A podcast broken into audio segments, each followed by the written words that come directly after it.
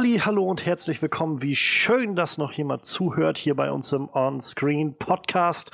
Mein Name ist Johannes Klahn und wir haben wie immer, wie immer eine großartige Show dabei. Ähm, heute mit Spielbergs großer Rückkehr zum Blockbuster-Kino Ready Player One. Die Verfilmung des Ernest Klein äh, Romans läuft jetzt in den Kinos und wir haben ihn gesehen und wollen heute tief abtauchen in alle äh, in alle Anspielungen und Referenzen. Wir wollen quasi die Easter Eggs sammeln. Wir sind heute die Gunters. Ich will gar nicht so weit darauf eingehen. Ähm, und dazu natürlich auch die News, die alle anstehen. Wir wollen reden über The First Purge. Ähm, ein erster Trailer ist öffentlich. Wir wollen reden über The Clans. Ähm, Johnny Galecki macht neben Big Bang Theory scheinbar auch Filme neuerdings. Und äh, ja, Lord of the Rings, Herr der Ringe nimmt neue Formen an bei Amazon. Auch darüber wollen wir reden. Und mit wir, wie immer, bin ich ich und meine multiplen Persönlichkeiten gemeint, sondern unser Talking Head on Walking Dead ist da. Frederik. Ja, hallo. Eine Woche noch, oder? Dann yep. ist die Staffel durch und auch dann, denke ich mal, könnt ihr euch bald wieder gefasst machen auf eine, oh, verdammt, auf eine Review. Ja, ich, äh, ich dachte mir, ich baue mal ein bisschen Druck auf. Denn unser äh, unser Horror-Experte Manuel hat noch ein bisschen was aufzuholen, was Walking Dead angeht. Ja, ein, eine Folge habe ich gesehen nach dem Staffelbreak. So. Oh. Ich glaube, ich muss mich dann Donnerstag noch mal dran setzen und ein bisschen was aufholen, glaube ich. Ah, schauen wir mal, das kriege ich schon hin. Das krieg ich schon hin. Also nächste Woche Montag kommt die letzte, ja? Sonntag, Montag. Sonntag, Schrägstrich Montag, ja. Genau. Gut, gut. Ah, das kriege ich hin, alles, das locker. Fulminante Finale. Ähm, ich bin gespannt, eure Review dann zu hören. Und ihr solltet, ich auch. Ja, Zuhörer solltet ihr auch hören. Also haltet da, dafür die Augen offen. Ähm, ja. Und ja, wir sind zusammen hier, äh, hier zusammengekommen wie zu einer Messe jede Woche zur selben Zeit. Und wir wollen, wie gesagt, heute über all das reden. Und damit wir nicht noch mehr Zeit verlieren, gehen wir jetzt noch die Timecodes durch, damit ihr gezielt auch sonst gleich unsere Review zu Ready Player One anspringen könnt, wenn euch jetzt die News nicht interessieren. Ähm, aber ich würde euch trotzdem empfehlen, einfach alles anzuhören. Denn wir fangen jetzt an mit unseren Highlights der Woche.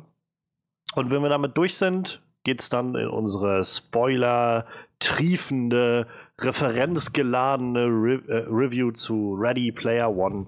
Und mit der starten wir bei 55 Minuten und 18 Sekunden. Und damit lasst uns anfangen mit den Highlights der Woche. Highlights der Woche.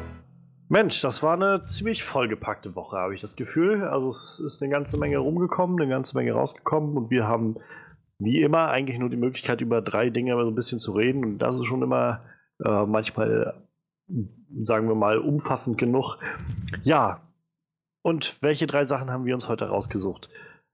Ich glaube, ich möchte gerade mal anfangen, denn so ein bisschen äh, brennt mir das so unter den, äh, unter den Fingernägeln, nachdem ich das wieder gelesen habe. Und zum anderen können wir dann nachher über die Trailer reden und das ist, glaube ich, ein bisschen, äh, bisschen grafischer für die Vorstellung noch, als äh, wenn wir jetzt den, den gesamten Laber-Part dann ähm, komplett ans Ende setzen der News. Also ja, ich habe mir rausgesucht Lord of the Rings, ähm, denn ja, was soll ich, was soll man sagen? Die Ser Filme waren halt großartige Erfolge, sie Anfang der 2000er, Anfang Mitte der 2000er rauskam von Peter Jackson. Dann hatten wir die Hobbit-Trilogie, die so mh, hm, sehr durchwachsen aufgenommen wurde. Ich für meinen Teil konnte nicht so viel damit anfangen. Ähm, ja, und ich dachte eigentlich immer, dann wäre irgendwann auch jetzt so langsam Schluss. Es war auch klar, dass die Erben von J.R.R. Tolkien nicht so wirklich, ja, nicht, dass nicht alles so toll fanden, was so gemacht wurde mit dem ganzen Franchise. Sie hatten, die Rechte waren dann schon veräußert für Der Herr der Ringe und der Hobbit. Ähm, und darauf basieren ja dann jetzt auch so viele der Games, die gerade alle rauskommen. Shadow of Mordor oder so ist, glaube ich, jetzt eines ja. der letzten gerade gewesen. Ähm, und, und auch da kann ich es auch ein Stück weit verstehen. Ich meine, die Spiele sollen sehr gut sein, aber es hat dann auch nicht mehr so viel mit dem zu tun, was Tolkien sich mal gedacht hat, wenn es dann nur noch darum geht, irgendwie Orks auf die brutalste Art und Weise irgendwie abzumetzeln, so in so einem äh, Batman Arkham Night-mäßigen Gameplay irgendwie. So, okay. Das hat der Mann sich nicht gedacht, als er Kindergeschichte geschrieben hat, aber was soll's. Aber ja, damit äh, war eigentlich für mich so ein bisschen der Stand klar, okay, dann, dann haben wir jetzt das mal gesehen. Der Herr der Ringe galt lange auch als unverfilmbar. Man hat es dann, also Peter Jackson hat es dann gut hingekriegt und ähm, dann haben wir doch alles abgedeckt. Ja, und dann kam jetzt vor ein paar Monaten die, die Meldung durch, dass Amazon gerade in Verhandlungen steht mit äh, Warner Brothers und den Rechteinhabern von Tolkien und so weiter. Und also es ist wohl eine ziemlich komplexe Situation, wo die Rechte alle liegen, wie auch immer. Und auf jeden Fall wollen sie eine eigene äh, Lord of the Rings Serie auf die Bahn bringen. Und naja, damals hieß es so, das Ganze könnte bis zu 500 Millionen Dollar kosten. Ähm, die Sachen, die Amazon jetzt plant, die sie da reinstecken wollen. Momentan scheint die Zahl noch hochgegangen zu sein, sodass man mittlerweile von einer Milliarde Dollar redet, die das Ganze kosten soll. Ähm, und in diesem Deal, der da jetzt gerade so mehr oder weniger in äh, trockene Tücher gebracht wird, ähm, ist die Rede wohl von fünf Staffeln, die das Ganze annehmen soll, Möglichkeiten, Spin-offs zu produzieren.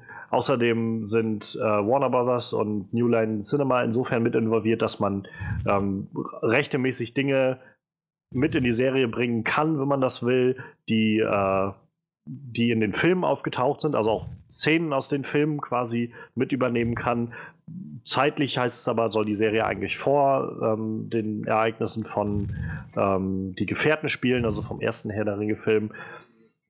Ja, und dazu kommt noch, dass wohl ziemlicher Zeitdruck eigentlich auf dem Studio liegt. Sie haben jetzt bloß zwei Jahre Zeit, um das fertig zu machen. Ich denke mal, es wird so eine ähnliche Situation sein wie mit diesen äh, Rechten von, von Comic-Charakteren, so wie Spider-Man oder halt den Fantastic Four oder sowas, wo es dann auch heißt, in so einer gewissen Zeit müssen dann äh, Filme produziert werden, ansonsten gehen die Rechte wieder zurück. Und die haben jetzt bloß zwei Jahre Zeit. Das ist auch nicht wirklich viel Zeit.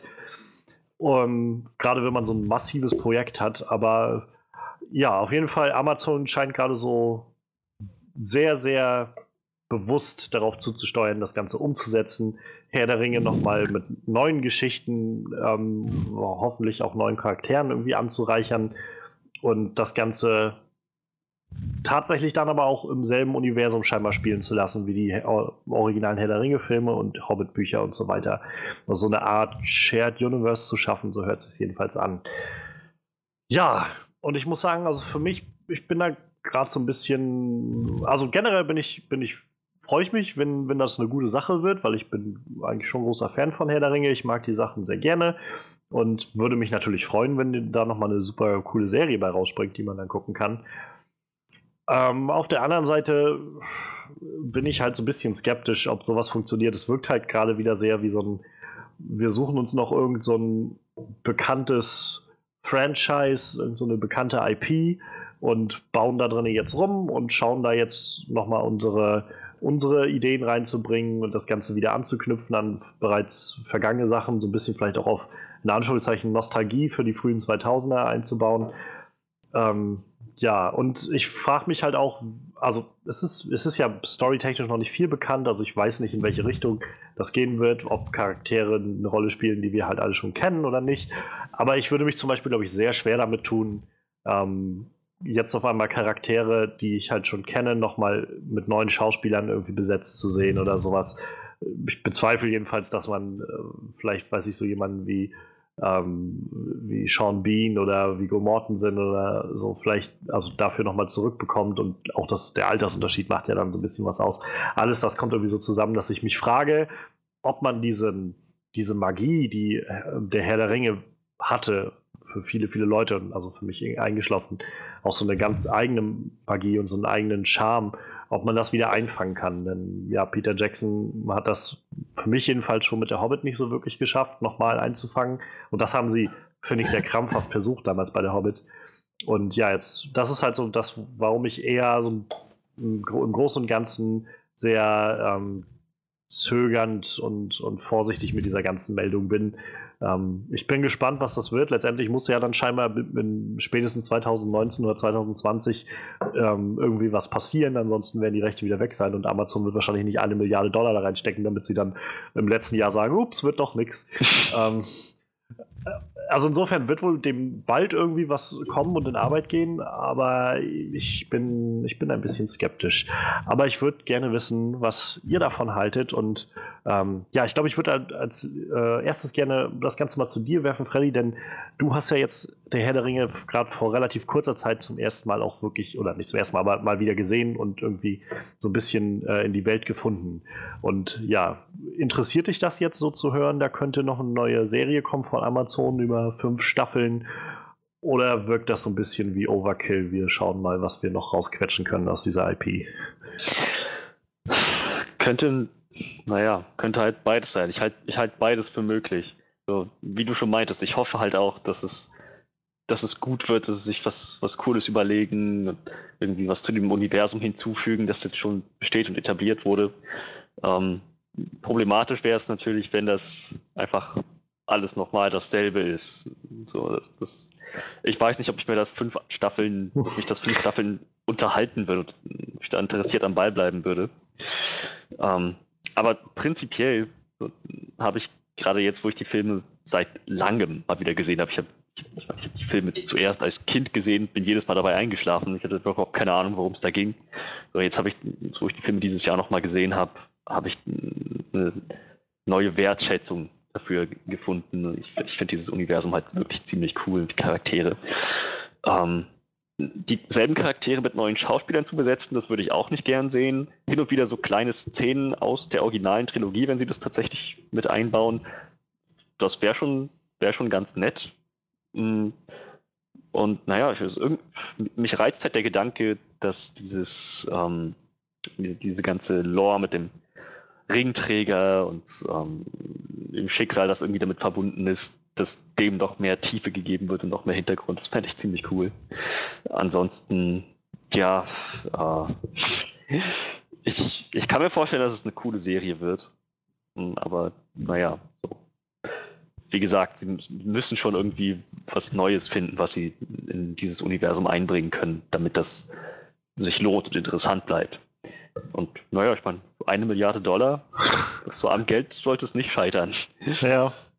Ja, also ich meine, was die Storylines angeht, das ist halt echt so ziemlich nichts weiter bekannt, außer dass sie halt gesagt haben, diese TV-Serie wird halt neue Storylines ähm, erforschen, die halt ähm, ja den, den Gefährten sozusagen vorausgehen. Es ist halt nicht geklärt, wen das beinhaltet und, und was genau, also ob das jetzt Ereignisse sind, die zu ähm, die Gefährten hinleiten oder ob das Ganze halt wirklich weit davor spielt. Und also es gibt jetzt wieder Leute, die so vielleicht spekulieren, ob das so eine Silmarillion-Adaption wird, also um das kurz aufzugliedern. Ich habe der Silmarillion nie gelesen, aber ähm, der Silmarillion ist halt so ein bisschen wie äh, Tolkiens ähm, Historie über Mittelerde selbst. Also ähm, der ganze Ringkrieg, alles, was wir so in der Herr der Ringe erleben und so auch mit das, im Prinzip der Hobbit hängt ja damit zusammen. Der kleine Hobbit ist ja letztendlich nur so ein kleines Buch gewesen, wo ähm, halt Bilbo diesen Ring findet und darauf hat er dann noch die, der Herr der Ringe dazu geschrieben, als eigentlich als ein großes Buch, was dann dreigeteilt wurde. Und äh, diese ganze Geschichte vom Finden des Rings und halt mit Sauron der ganze Kampf bis zum Ende, das stellt in der Silmarillion halt wohl wirklich bloß einen ganz marginalen Teil da. So ein Freund von mir hatte das damals mal gelesen zu Schulzeiten und meinte halt, das ist so im, also äh, einfach gesagt, das nimmt so vielleicht drei Seiten ein in diesem Silmarillion, weil Tolkien sich einfach noch so viel mehr darüber gedacht hat, was in dieser Geschichte von Mittelerde passiert ist und was man da noch so machen kann. Und das finde ich halt auch interessant, ich meine mal gehört zu haben, dass die, ähm, dass die Erben von Tolkien eigentlich die Rechte für der Silmarillion nicht mehr rausgeben wollten. Also die waren wohl nirgendwo ähm, bei keinem Studio gekauft worden und die meinten wohl, jedenfalls vor ein paar Jahren war das noch so der Stand, dass sie gesagt haben, nee, die werden wir niemals rausgeben, wir wollen nicht, dass noch sowas irgendwie aufs, auf die große Leinwand kommt und vielleicht irgendwie äh, verdreht wird oder so. Vielleicht haben die ihre Meinung geändert, ich weiß es nicht. Aber vielleicht wollen sie das ja auch gar nicht. Vielleicht soll das Ganze wirklich wieder stark mit dem Ringkrieg zusammenhängen und aber neue Charaktere einführen oder so. Ähm, Möglichkeiten gibt es natürlich genug. ist halt die Frage, inwieweit man sich dann auf Tolkien bezieht oder das anders macht.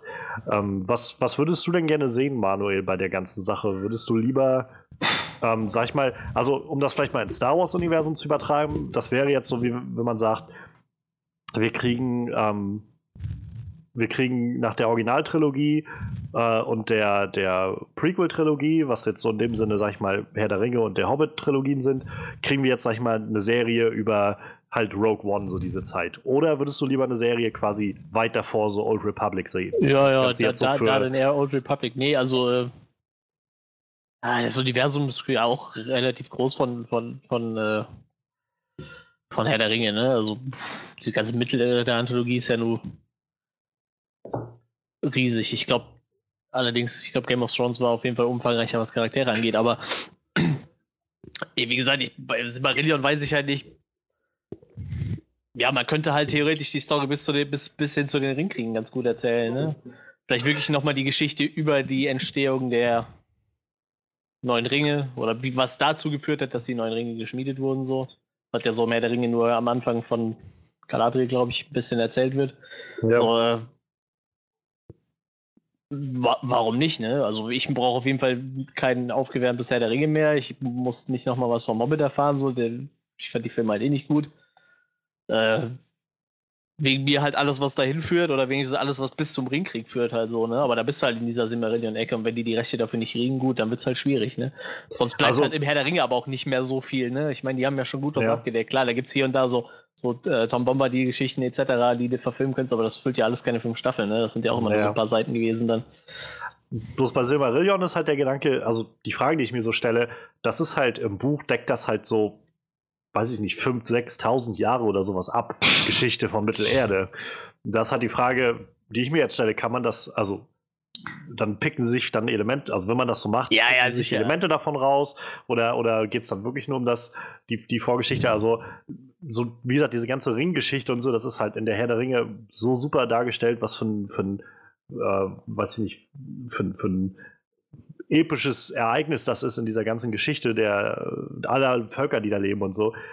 Diese ganze Ringgeschichte, also Sauron ist halt irgendwie ein, ein kleiner Furz so gegen die Leute, die halt in der Silmarillion irgendwie, das sind halt so göttermäßige Wesen, die da irgendwie so miteinander kämpfen. Also ich weiß, wie gesagt, der, mein Freund, der das damals gelesen hatte, hat immer wieder gerne darauf hingewiesen, dass es so Schlachtensequenzen gab, wie halt so typisch für der Herr der Ringe irgendwie.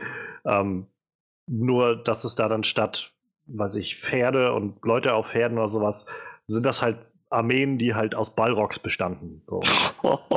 die dann gegeneinander ja. gekämpft ja. haben. Und der größte Drache, der da irgendwie war, also, Kalagon, ja. war halt irgendwie so ein, so ein Viech, was von einem Elbenhelden gekillt wurde und dabei irgendwie, also ganze Landstrich vernichtet hat, als es irgendwie auf den Boden geknallt ist. So. Also, äh, das sind so die Sachen, wo ich sage, irgendwie interessant wäre das schon zu sehen. Ähm, aber dann, dann weiß ich gar nicht, ob ich das so wirklich als der Herr der Ringe-Serie bezeichnen würde. Das ist halt wirklich eine, eine Tolkien-Serie, aber irgendwie hat das dann mit dem Herr der Ringe auch gar nicht mehr so viel ja, ich sag mal, wenn man es jetzt mal halt wörtlich nimmt, so der Herr der Ringe. So. Naja, der Herr der Ringe ist dann in dem Fall nur noch sozusagen der Markenname, wie der ja, Titel. Ja, ja. Ja, ich meine, im Endeffekt fängt, fängt äh, das Silmarillion mit der Schöpfung an, ne? Ich meine, das ist eine Art Bibel dann so. Und äh, ja, du musst halt schon irgendeinen Part nehmen, der so irgendwann der, der Ringe anknüpft. Ich meine, mit der Schöpfungsgeschichte anfangen kannst du sowieso nicht.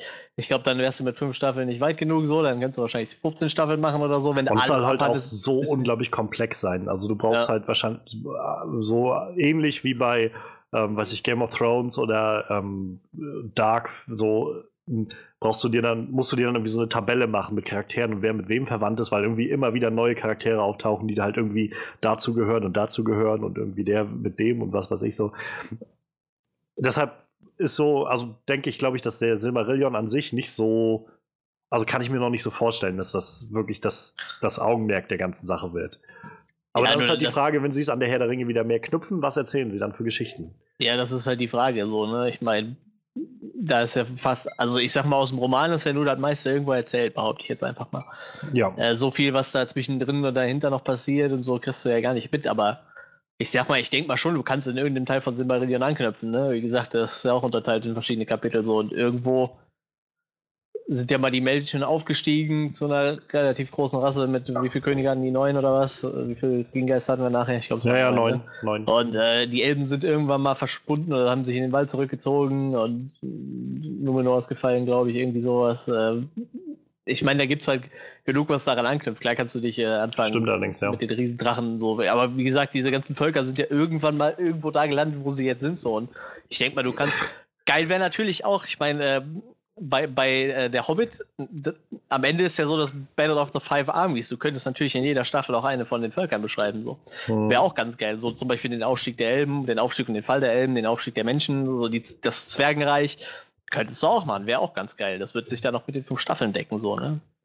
Das könnte natürlich vielleicht wirklich gehen. Ich, ich habe mir gerade vorgestellt, dass sie äh, gleich in der Pilotepisode irgendwie so die, die fetteste Schlacht aller Zeiten machen und irgendwie so drei Viertel ihres eine Milliarden Budgets verballern und danach dann irgendwie so nur noch so Kammerspielartige Episoden haben, weil dann kein Geld mehr da ist. Ich, Ähm. ich finde, da hast du einen ziemlich interessanten Punkt angesprochen. Ich hatte jetzt nämlich diese ganze Sache mit, mit Ankalagon gar nicht mehr auf, auf dem Schirm. Aber jetzt, wo du es gesagt hast, muss ich sagen, so allein dafür würde ich mir eine Staffel angucken. So, wenn, auch, auch wenn die, wenn alle Episoden scheiße sind, auch wenn das irgendwie dann damit in, in den Dreck gefahren wird und es nie wieder weitere Staffeln von diesem, von dieser Herr der Ringe-Serie geben wird, solange diese eine Staffel irgendwo eine fette Schlacht mit einem Kalagon beinhaltet, so dann, dann wird es meine Zeit irgendwie wert gewesen sein. Ich, ich, ich muss das sehen. Ich hoffe, die machen das. das Potenzial ist auf jeden Fall da, halt, ne, sowas da rauszuholen. Ähm, was mir jetzt gerade noch einfiel, mh, es gab damals, als die Herr der Ringe-Filme halt rauskamen und dann so das Merchandise und so rundherum gemacht wurde, gab es ein sehr, sehr schönes Spiel für die PlayStation 3, äh, PlayStation 2, ich weiß nicht, vielleicht auch noch für andere Konsolen oder so, oder Rechner. Ähm, der Herr der Ringe, das dritte Zeitalter hieß, der, hieß das Spiel. Also rundenbasiertes also so ähnlich wie, glaube ich, Final Fantasy, auch die frühen Final Fantasy Spiele immer waren, so rundenbasiert, kämpfst du dich dann so durch die Gegend, kannst du dein Team dann zusammenstellen. Und der Witz war halt an dem Spiel, und das fand ich halt damals super cool, ähm, du hast Charaktere gespielt, du hast angefangen Menschencharakter, der ein Soldat aus Gondor war ähm, und vom Truchsitz von Gondor losgeschickt wurde. Und dann hast du auf dem Weg dann eine Elbin gefunden, die dich unterstützt hat, einen Zwerg, du hast so dein eigenes Gefährtenteam sozusagen zusammengestellt und bist hast so eine eigene Storyline quasi durchgespielt, die so neben der Hauptstory lief von Herr der Ringe. Und ab und an bist du dann immer mal wieder so auf Gandalf getroffen und hast dann irgendwie ein, zwei Kämpfe mit dem zusammen gemacht. Oder bist dann mal auf Legolas und Aragorn und Gimli getroffen in Helms Klamm oder so. Und also es war im Prinzip so ein bisschen wie der Herr der Ringe aus einer anderen Perspektive. Und äh, vielleicht ist das halt auch eine Variante, mit der man das Ganze angehen kann. Halt wirklich neue Charaktere schaffen, die wieder so ein bisschen dann das an, an die Herr der, an Herr der Ringe zurückbinden und so einfach andere, ähm, weiß ich nicht, andere Sachen davon beleuchten. So. Ähm, eine Frage, die sich mir aber dann stellt, ist auch so zum Beispiel vom, vom Ton her, welchen Ton das Ganze anschlagen soll. Denn, also der Herr der Ringe ist halt so wirklich Fantasy im, im, im reinsten Sinne irgendwie so ganz klar irgendwie so die Guten und die Bösen und halt Menschen und äh, Elben und Zwerge, Hobbits schließen sich irgendwie alle zusammen gegen die bösen Orks und so weiter. Mich würde es halt auch nicht wundern, wenn ich so überlege, in was für eine Zeit wir jetzt gerade leben und wenn ich so sehe, was wir in den letzten Jahren für Serien bekommen haben, gerade durch Game of Thrones, dass man dann auf einmal versucht, das alles so ein bisschen in Anführungszeichen realistischer anzugehen und zu sagen, naja, das ist halt irgendwie viel mehr mit Intrigen und irgendwie halt Charaktere, die sowohl gut als auch schlecht sind oder halt alle ihre so eigene Agenda haben oder sowas. Das habe ich jetzt so bei Star Trek Discovery gemerkt. Das haben sie halt bei der neuen Serie sehr gefahren, wo es halt vorher bei den Star Trek-Serien eigentlich mal großteils so war, dass man halt wirklich die, die Menschen als geschlossene Allianz gezeigt hat oder Menschen und überhaupt diese galaktische Föderation mit allen Spezies so als geschlossene Allianz gezeigt hat. Und ähm, ich weiß zum Beispiel nicht, ob ich das wirklich gut finden würde. Ich möcht, würde eigentlich gerne für mich sehen, dass der Herr der Ringe und das, was damit zusammengehört, halt irgendwie dieses Fantasy auch bleibt. Ich meine, Ja. dafür haben wir halt Ja. Herr der, äh, dafür haben wir halt Game of Thrones und ich muss jetzt nicht noch Herr der Ringe zu Game of Thrones machen. Ähm, Unbedingt. hoffe ich halt, dass sie es nicht machen. Deshalb keine Ahnung. Es ist alles nur Spekulation erstmal, aber es würde mich nicht wundern bei so Trends, die in, in den letzten Jahren so äh, zu sehen sind. Fällt gerade ein, vielleicht den Untergang von, Mor von äh, Moria könnte man ja noch irgendwie ein bisschen beschreiben, so. Der ist ja auch irgendwie ja. verfilmt, ne? Ja, ja. Ich meine, als sie da hinkommen, ist ja nur schon alles vorbei, so. Das wäre vielleicht auch mal noch eine interessante Story, so für nebenbei. Das meine ich halt. Also, das könnte man theoretisch so mit, sag ich mal, diesem das dritte Zeitalter-Ansatz machen, indem man Ja. einfach so Parallelgeschichten, die zu der Zeit auch passiert sind, so erzählt.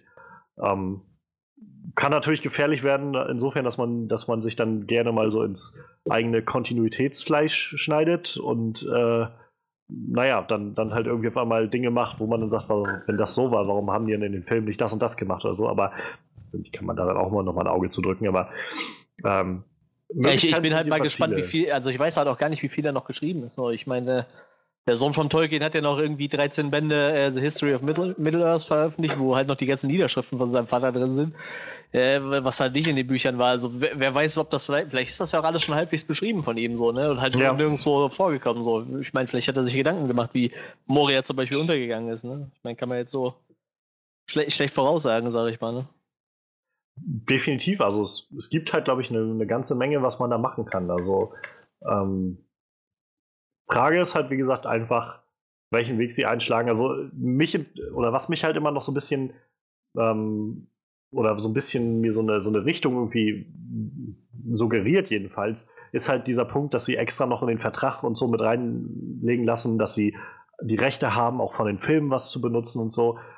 Das deutet ja, also keine Ahnung, ob sie es dann letztendlich machen, aber es deutet ja dann doch eher darauf hin, dass sie scheinbar schon versuchen, das irgendwie an die Originalgeschichte ranzuhängen. Aber ich bin halt schon irgendwie gespannt, aber ich bin halt auch erstmal noch skeptisch, weil ich, wenn das Ding gut wird, freue ich mich echt, also freue ich mir ein riesiges Loch im Bauch. Aber ich glaube, bis dahin gibt es erstmal viele Möglichkeiten, wo, wo was schiefgehen kann bei so einem Projekt. Ähm, ich, ich bin gespannt, wenn wir mal erste Story-Details kriegen und erste Bilder zu sehen kriegen, Casting äh, und solche Sachen zu hören bekommen. Wäre, wäre interessant. Also ich bin, oder ich, ich meine sogar, dass, sie, dass es schon mal hieß, dass sie ähm, durchaus nicht abgeneigt werden, auch äh, Ian McKellen als Gandalf wieder zurückzubringen. Wäre ja vielleicht auch eine Variante, so Ja. Gandalfs Vorgeschichte irgendwie oder Erlebnisse in der Welt irgendwie zu zeigen, die er auch schon vor der Herr der Ringe hatte und keine Ahnung. Also Möglichkeiten gibt es auf jeden Fall viele in diesem Universum. Und das ist ja auch schon mal nicht verkehrt. Ja. Ähm, ansonsten würde ich sagen, ähm, soweit erstmal zu der Herr der Ringe. Mal schauen, was sich, was noch so an Informationen kommen wird in den nächsten Monaten. Ähm, passieren kann da auf jeden Fall eine Menge und ich denke, es wird halt auch eher früher als später die nächsten Informationen geben. Nur, wie gesagt, überlegt, dass sie jetzt wohl nur zwei Jahre Zeit haben, um das Ganze auf die Beine zu stellen. Ja, ähm, soweit, so gut. Wir haben noch zwei Trailer. Und ich glaube, da frage ich jetzt erstes mal, äh, Freddy, was hast du dir rausgesucht? Ja, ein Trailer, von dem ich bis vor einer halben Stunde auch noch gar nichts wusste, aber den ich halt ziemlich interessant fand. The Cleanse. Es ist ein, ich kann, ich kann das Genre nicht genau bestimmen. Ich denke, es soll Comedy sein mit so ein paar Horrorelementen, vielleicht irgendwie so, hat so einen leichten Touch wie ähm, Cabin in the Woods. So rein vom Trailer her, was, was ich beurteilen kann. Und ähm, ja, in der Hauptrolle mit Johnny Galecki aus, also Leonard aus The Big Bang Theory, auch bekannt. Ja, das, also das, das grundlegende Konzept ist wohl, ähm, dass es eine, eine so so eine Art Kurort irgendwo im Wald für Menschen, die mehr oder weniger genug haben von ihrem Leben und ähm, sozusagen alte Charakterzüge, ihr altes Ich abstreifen wollen und sich irgendwie neu erfinden wollen. Und das läuft da mit einer, mit Hilfe einer Therapie, hauptsächlich allerdings im Kern, ähm, mit Hilfe von Chemikalien und Substanzen, die sich die Leute da reinziehen müssen und ähm, die gewisse Veränderungen hervorrufen. Und das, was der Trailer verrät, ist, dass merkwürdige Dinge passieren, nachdem man sich dieses, diese, diese Medikamente, wenn man das so nennen will, reinpfeift. Und das reicht von visuellen Halluzinationen bis hin zu, naja, also natürlich über stark veränderte Persönlichkeit, bis hin dazu, dass dann wohl ein Teil der Persönlichkeit, also der, der böse Teil der Persönlichkeit, der abgesondert wird, tatsächlich auch eine körperliche Form annimmt. Diese Leute irgendwas gebären sozusagen. Ist, man sieht wirklich nur relativ wenig, das wird nicht viel verraten. Halt gerade genug, dass mich das echt interessiert, zu sehen, was, was die aus diesem Konzept machen und vor allem, wo das hingeht. Ich meine, so, wenn man, wie gesagt, es hat diesen leichten Cabin in the Woods Touch und so Cabin in the Woods ist am Ende sehr krass eskaliert. Und ich habe irgendwie das Gefühl, dass es bei diesem Film auch so sein könnte, dass da so das alles irgendwie ein bisschen vor sich hin dümpelt, dann am Ende so, naja, dann, dann, dann, dann, ähm, dann, dann bricht, die, bricht die Hölle los, so mehr oder weniger. Aber ich weiß es halt nicht. Ich habe keine Ahnung, wie, das, wie sich das abspielen wird, aber ich bin auf jeden Fall gecatcht, soweit. Ja, wie sieht das bei euch aus? Ihr habt den Trailer ja wahrscheinlich bis vor einer halben Stunde auch noch nicht bekannt. Doch, den Film, da freue ich mich schon seit Jahren drauf. ich finde es total lustig, dass die ganzen Big Bang Theory Leute nebenbei Horrorfilme machen müssen, wenn sie gerade kein Herr der Ringe, äh, wenn sie, ach Herr der Ringe, Quatsch, Big Bang Theory, wenn die keinen äh, Big Bang Theory drehen, machen die alle Horrorfilme. Der äh, Jim Parson hat auch in irgendeinem mitgespielt, den habe ich auch bis heute noch nicht gesehen, aber ja. vielleicht immer ganz interessant. Ist natürlich blöd, wenn es dann Horror-Comedy ist, das ist dann wieder so das ist dazu offensichtlich. Könnte ruhig mal ein bisschen ernsterer Horror sein. So. Ich würde die halt auch schon gerne in einer ernsteren Rolle sehen. Um, ähm, wenn du Johnny Galecki in einer ernsteren Rolle sehen möchtest, kann ich dir In Time empfehlen. Den habe ich gesehen. Oh, okay. Ja, ja, das stimmt. Aber für mich ist der halt immer noch Leonard, das ist halt das Doofe. Und vor allem, ich habe so das Gefühl, er darf seine Haare auch die ganze Zeit nicht schneiden. So, er sieht halt in jedem Fall immer noch aus wie Leonard, auch wenn er keine Brille auf hat. So. Das ist halt immer so. Er hat immer seine Leonard-Frisur und ich würde ihn ganz gerne mal sehen mit so einer Richt mit so einem, so einem Soldaten-Butch-Cut irgendwie. Ja, irgendwie sowas. Millimeter. Andere Frisur und dann mal so eine komplett andere Rolle. Nee, aber hast recht, In Time war schon ein bisschen ernster. Aber ich glaube, der Jim Parsons Horrorfilm, der war keine Horror-Comedy. Ich weiß auch nicht mehr, wie er heißt, aber er wurde in der Horrorfilmzeitung empfohlen. ja, war ich eigentlich der Einzige, der fand, dass dieses Vieh, was er ausgespuckt hat, so ein bisschen wirkte wie das Vieh aus äh, Stranger Things. So. So der, ja, Mini, ich, äh, mir auch ein. Aus Staffel 2, der. Der Mini-Demogorgon ja, so oder ein kleines Süßchen. Ja, ähnlich, natürlich nicht dasselbe. Ja, aber Horror, Horror-Comedy geht eigentlich immer so. Horror-Comedy ist immer, halt, gucke ich sehr gerne so. Da ist halt, da ist halt auch egal, wenn du denkst, okay, das ist, Horror habe ich ja schon hundertmal gesehen, so, aber wenn, wenn ich darüber lachen kann, dann ist das eigentlich gut. Und äh, ich, ich glaube, der Film, der wird ziemlich lustig. Er wirkt auf jeden Fall lustig. Dieses Vieh wirkt ja auch irgendwie eher süßer als Horror. So, ich bin mal gespannt, wie gruselig das wird. Diese äh, Dame, die da schreien Angelica Houston. Die, die wirkt auf jeden Fall auch sehr durchgeknallt, so der Charakter. So, ich ich glaube, das wird lustig. Aber wie gesagt, dafür, dass ich von dem Film noch nie was gehört habe, ich glaube, den würde ich mir angucken. Ich weiß nicht, mich hat das so nicht, nicht so wirklich zum Lachen gebracht. Deshalb weiß ich gerade noch nicht so, was ich. Also ich habe gelesen, halt auch stand da irgendwie drüber dann so über dem Trailer, so Comedy, Horror, Movie. Und ich habe weder das eine noch das andere so wirklich das Gefühl gehabt. So. Also weder hat mich das jetzt so massiv zum Lachen gebracht oder überhaupt so mir das Gefühl gegeben, dass das gerade so zum Lachen ist. Noch sah das jetzt so nach Horror aus. Ähm, das Konzept wirkt halt in, ganz interessant. Ähm, jetzt nichts, was, wo ich das Gefühl habe, das hätte ich nicht schon mal irgendwo gesehen, aber ähm, auf jeden Fall irgendwie ein neuer Spin auf die ganze Sache. Ja, ich weiß nicht. Also ich glaube, das Ganze wird halt letztendlich so ein so, so ein B-Movie irgendwie werden und wahrscheinlich ganz unterhaltsam sein.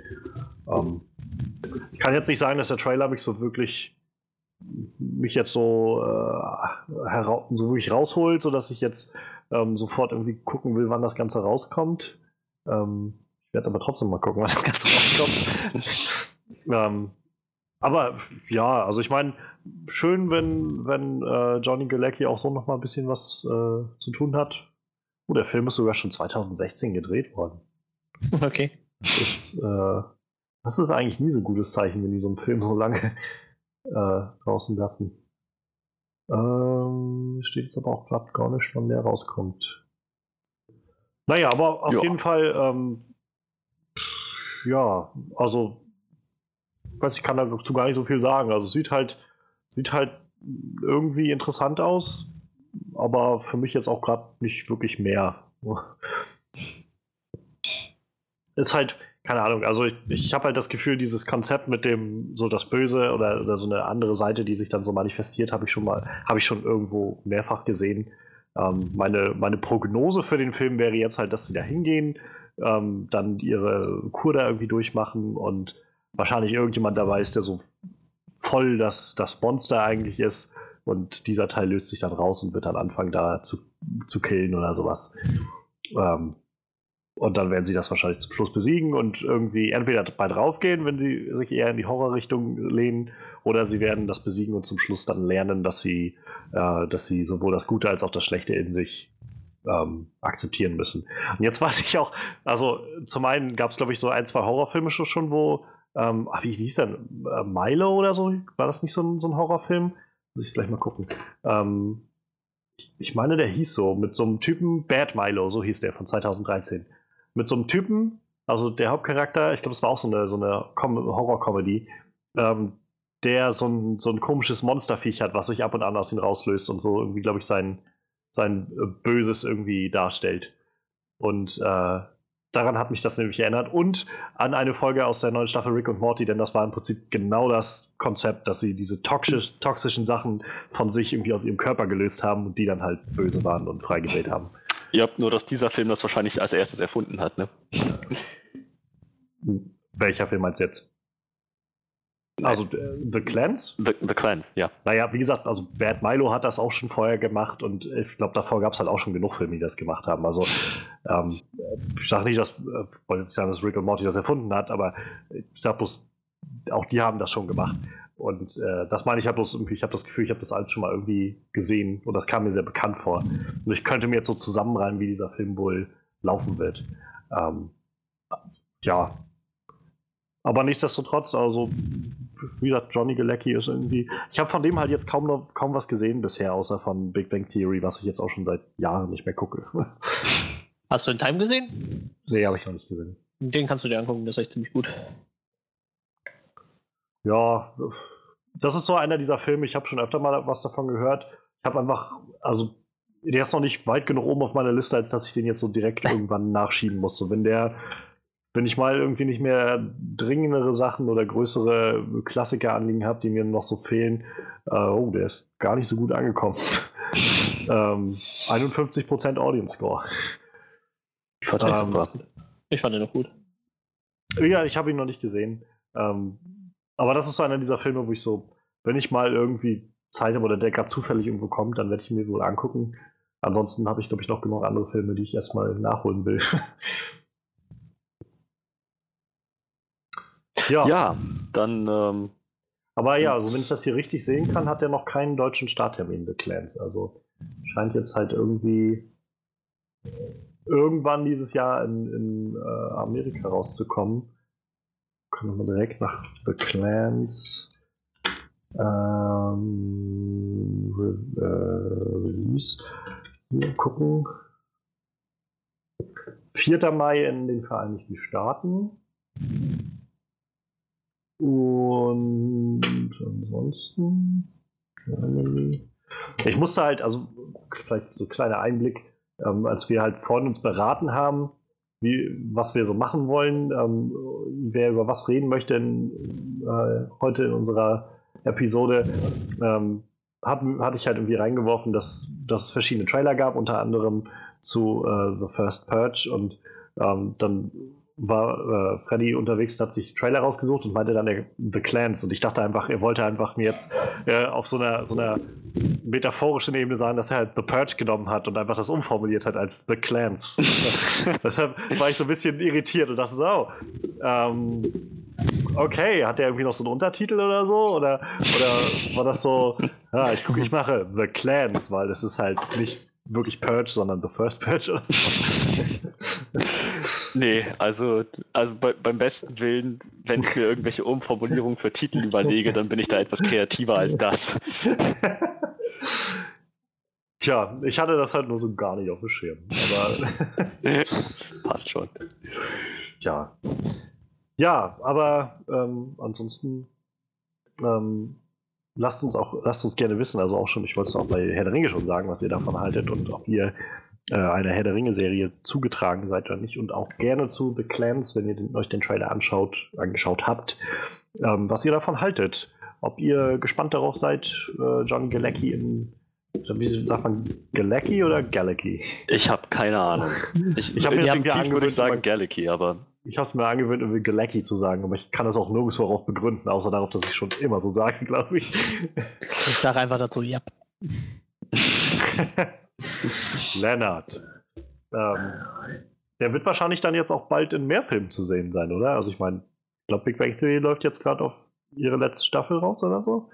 Irgendwann Echt? ist der dann jetzt auch bald arbeits. Ich meine, ich meine gehört zu haben, dass die äh, jetzt ein Ende angesagt hatten. Ähm, dass das jetzt irgendwie nur noch ein paar Staffeln, also maximal ein oder zwei wohl geben wird. Also im März wurde die Serie um zwei weitere Staffeln verlängert, sodass sie mindestens bis 2019 läuft.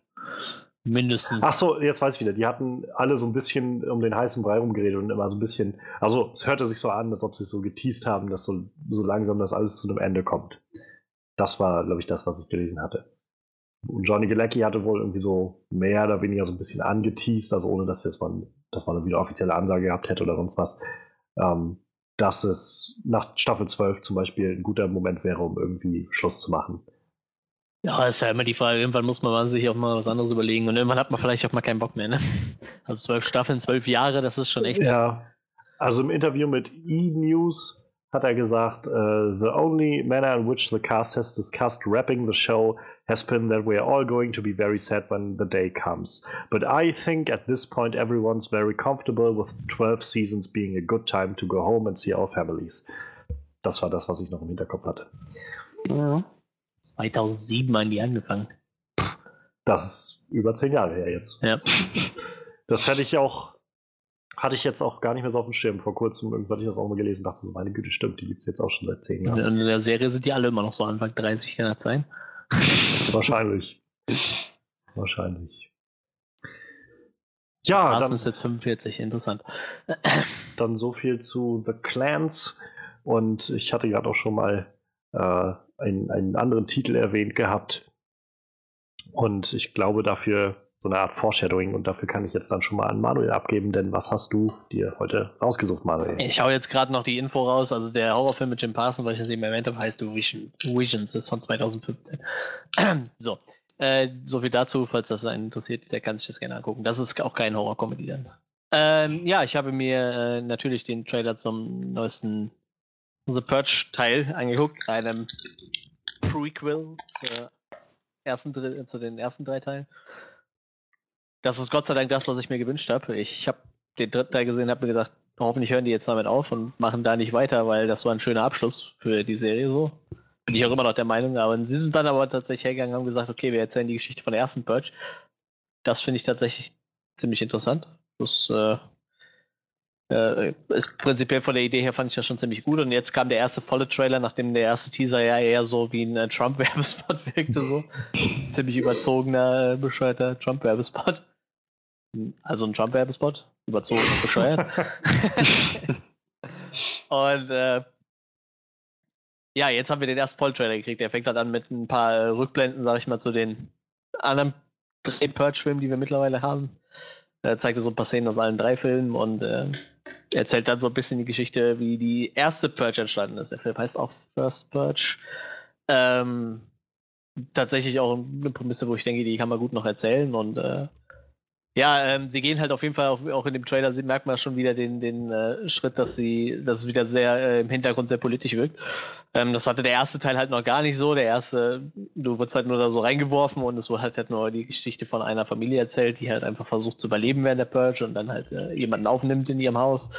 Ähm, und ab dem zweiten wurde es da langsam schon politischer und man hat schon so gemerkt, okay, da ist noch irgendwie was anderes hinter, außer den Leuten einfach mal eine Möglichkeit zu geben, äh, einfach mal den Frust rauszulassen, damit sie dann den Rest des Jahres entspannter sind. Ähm, das war aber, wie wir jetzt im Trailer gesehen haben, scheinbar auch einfach nur die Idee dahinter. Also die Dame, die äh, die Initiatorin von dieser ganzen Purge-Kampagne war, hatte halt wirklich einfach nur die Idee, dass halt die Leute wirklich einfach diesen, diese zwölf Stunden brauchen, um äh, sich abzureagieren, damit es denen einfach um, um diese Gewalt, alles dieses ganze Gewaltpotenzial, was so im Laufe der Zeit ist, einfach ein bisschen einzudämmen. Und äh, ja, man kriegt im Trailer aber schon relativ gut vermittelt, dass äh, andere Leute das für andere Zwecke nutzen. Also man sieht halt viele Leute, die ein bisschen rumpurchen, so Zivilisten, aber auf einmal kommen dann halt ein paar Fahrzeuge, wo halt dann Ex-Militärs drin sitzen und äh, demnach nicht mehr nur normallos einfach ihre Frust rauslassen, sondern dass da scheinbar ein, ähm, ja, ein, ein, was Größeres hintersteckt. Ich meine, wer die anderen Purge-Teile gesehen hat, der weiß ja schon so ein bisschen, worum es geht. Ne? Also, ich will das jetzt nicht so weit spoilern. Ich, wir haben ja über den dritten hatten wir gesprochen, ne? glaube ich. Mhm. Ja. ja, da wurde es ja schon relativ deutlich, worum es den Leuten da eigentlich ging. Ähm, ja, ich, ich, ich, ich finde das ziemlich gut. Also mich interessiert das schon so. Ich, wie gesagt, ich mag dieses Purge-Universum total gerne so. Ich fand das im ersten Teil schon total gut, wo ich noch gar nichts wusste. Und so im zweiten und dritten habe ich dann immer mehr ein bisschen, ein bisschen äh, Input dazu bekommen. Und ich hatte mir halt am Ende vom dritten Teil, habe ich das, glaube ich, auch im Podcast gesagt, gewünscht, dass sie halt andere Stories erzählen, weil diese Purge-Universum ist ja relativ groß so. Wir wissen ja eigentlich nur, wie es in Amerika aussieht. Ob es woanders ist, wissen wir ja überhaupt nicht. Und wie gesagt, auch Amerika ist ja relativ groß so, da hätte man auf jeden Fall noch gute Storys erzählen können. Aber jetzt herzugehen und zu sagen, okay, wir erzählen jetzt die Story von der ersten Purge, finde ich ziemlich gut. Ich äh, freue mich auf den Film. Ich, ich habe eben auch irgendwie noch gehabt, wann es losgeht und jetzt habe ich es wieder weggeklickt. Da ist es. Äh, 5.7. kommt der Film aus ins Kino. Ich werde den auf jeden Fall gucken. Wie geht's denn euch damit? Äh, ihr habt jetzt, ich weiß nicht, ihr habt nur die dritten gesehen, ne? Ihr habt den ersten beiden, habt ihr die gesehen? Der Freddy den ersten habe ich gesehen. Du hast den ersten gesehen. Johannes war ich mir nicht sicher, der hatte beide Ich habe bloß den dritten gesehen. Ja. Äh, ja. Auch schon wieder zwei Jahre her bald, ne? Ja. Ja, eine Zeit lang hatten sie jedes Jahr einen. Ne? Jetzt haben sie ein bisschen Pause gemacht. Was ja nicht schlecht, was vielleicht sogar immer ganz gut ist. Dann hat man noch ein bisschen Zeit, noch ein paar neue Ideen reinzubringen und ist nicht gezwungen, da irgendwie so ein Franchise tot zu reiten. Ich hoffe, das machen sie mit dem Franchise auch nicht. So. Also für mich war das so, dass der erste, der zweite, der dritte, die wurden immer einen Ticken besser so. Ich mach, mochte den dritten tatsächlich am liebsten. Und ich hoffe, die setzen da jetzt noch mal ein bisschen was darauf. Ja, äh, wie sind denn eure Gedanken dazu? Freddy hatte eben schon mal angesetzt, er hat ja den ersten und den dritten gesehen. Den zweiten scheinbar dann noch nicht. Nee, den noch nicht. Aber hätte ich, hätte ich nichts dagegen, das irgendwann mal nachzuholen. Ansonsten, ja, halt, ich hätte auch nicht gedacht, dass überhaupt noch einer kommt. So, denn halt der dritte war schon ein ziemlich guter Abschluss, wie du schon sagtest. Aber so das, was jetzt da zu sehen war, ist irgendwie, tja, so das, was man irgendwie von dem, von dem Franchise erwartet. Und es wirkt auf jeden Fall ein bisschen unheimlicher und so verstörter als noch der dritte. Der war für, für mein Empfinden noch ziemlich handzahm. So, das, da scheinen sie jetzt noch mal ein bisschen ähm, ein bisschen auf Intensität zu gehen. Zumindest sieht es im Trailer so aus. Äh, was die Story angeht, habe ich echt, kann ich nicht viel sagen und muss ich sagen, interessiert mich auch gar nicht so sehr. Mhm. Denn, naja, so im, im, Prinzip sind das für mich so, ja, Guilty Pleasure ist ein bisschen zu hart gesagt. Ich meine, sind ja nur, sind ja noch irgendwie ganz, ganz gute Filme. Aber so, ach, ich, ich gehe da rein einfach aus, hauptsächlich aus Spaß an der Freude. So, und nicht, nicht so sehr, weil ich ein intensives Drama erleben will, sondern einfach, weil ich denke, boah, das ist ja, boah, ist das krass, ist das abartig, boah, also halt diesen, diesen Schauereffekt. Ich glaube, das hat das auf jeden Fall, zumindest der Trailer lässt das vermuten. Also ich freue mich darauf. So, ich, den, den schaue ich mir auf jeden Fall an. Ja, Produzenten sind doch tatsächlich wieder dieselben so. Ne? Das ist äh, Jason Blum von Blumhaus, ganz klar. Die haben, glaube ich, die Rechte am Franchise. Äh, Michael Bay ist wieder als Produzent mit dabei. Oder? ja, der ist halt bei allen Teilen immer dabei. Ne? Solange der selber nicht Regie führt, ist das manchmal okay, obwohl der echt viele Horrorfilm-Franchises versaut hat mit seinen Remakes. Aber bei Purge hat das bis jetzt noch funktioniert. Ich denke, der ist da nur so, so ein kleiner Co-Produzent, dann geht das noch. Ich glaube, solange die Blumhaus-Leute da noch ihre Hand im Spiel haben, ist alles noch ganz gut. Die haben das ganz gut im Griff sehr aufstrebendes kleines Produktionsstudio. Äh, ja, Johannes, denn was jetzt hast du denn dazu noch zu Kamellen? The Purge Election Year, das war unsere Folge 19. Ach, da habe ich, hab ich noch aus England mitgepodcastet. Oh ja, das, das ist sehr sein. gut möglich. ja, es ist, es ist schon eine Weile her, dass wir das, äh, dass wir das hatten. Ähm, ja, die große Frage ist natürlich, äh, wie das Ganze mit dem MCU zusammenhängt und ob Tante May jetzt äh, das vor Spidey passiert oder nach Spidey passiert. Warum ist Tante äh, May so heiß, ne? War die Frage, oder wie war das? ähm, Tante May. Ich, das ist, das ist nicht mein Franchise, glaube ich. Also ich habe es damals schon gesagt gehabt, bei, oder es kam, glaube ich, bei unserer Review damals schon sehr raus. So, ich fand den dritten Teil echt nicht gut. Ähm, und ähm, ja, ich, also es hat mir jetzt auch nicht wirklich dafür den, den Anreiz gegeben, mir die anderen Teile noch anzugucken. ähm, und ich finde auch dieser neue sieht nicht wirklich, also für, für, mich jetzt nicht wirklich nach was aus. Also das Konzept hat irgendwo was Interessantes, aber ich, also wenn ich so an dem dritten das messe, gerade diese politische Sache, ich habe das Gefühl, diese Filme versuchen sich oder nehmen, also der dritte Film jedenfalls und der neue macht wieder diesen Eindruck mit diesem Trailer, nimmt sich so unglaublich ernst mit seiner politischen Botschaft und glaubt das, also habe ich so das Gefühl, glaubt, dass er eine sehr, so sehr, sehr krass irgendwie ein politisches Statement macht, wo, wohingegen ich das alles viel zu heavy-handed finde, so viel zu schlecht gehandelt, irgendwie viel zu dick aufgetragen. Ähm, dann sollten sie lieber einfach das Konzept nehmen und einfach irgendwie einen, einen geraden Horrorfilm daraus machen, meiner Meinung nach. Ähm, Mal ich muss gerade so lachen. Ich war gerade überlegen, ob ich dir Spaß mal muten sollte, während du so am Reden bist. Ja, mir sagt das gar nicht so, so, ich bin so muted. Ich wusste aber nicht, ja, ob das hört oder ob das seine Aufnahme unterbricht. Deshalb habe ich es gemacht. Ich, äh, ich mache mir, mach mir jetzt wahrscheinlich dann schon den, äh, wie heute wieder den Ruf mal weg, des, des, äh, so ein bisschen des Anti, äh, der Anti-Stimme hier. Ähm, aber mal so, so nebenbei gesagt, also die Filme sind alle auch bei, äh, sowohl bei Kritikern als auch bei Zuschauern sehr durchwachsen. Also ähm, der letzte Purge hatte 53% Kritiker, 48% Zuschauer. Der zweite hatte 56, 56 und der erste 38, 36. Also sowohl bei Kritikern und halt auch bei Zuschauern immer sehr durchwachsen aufgenommen.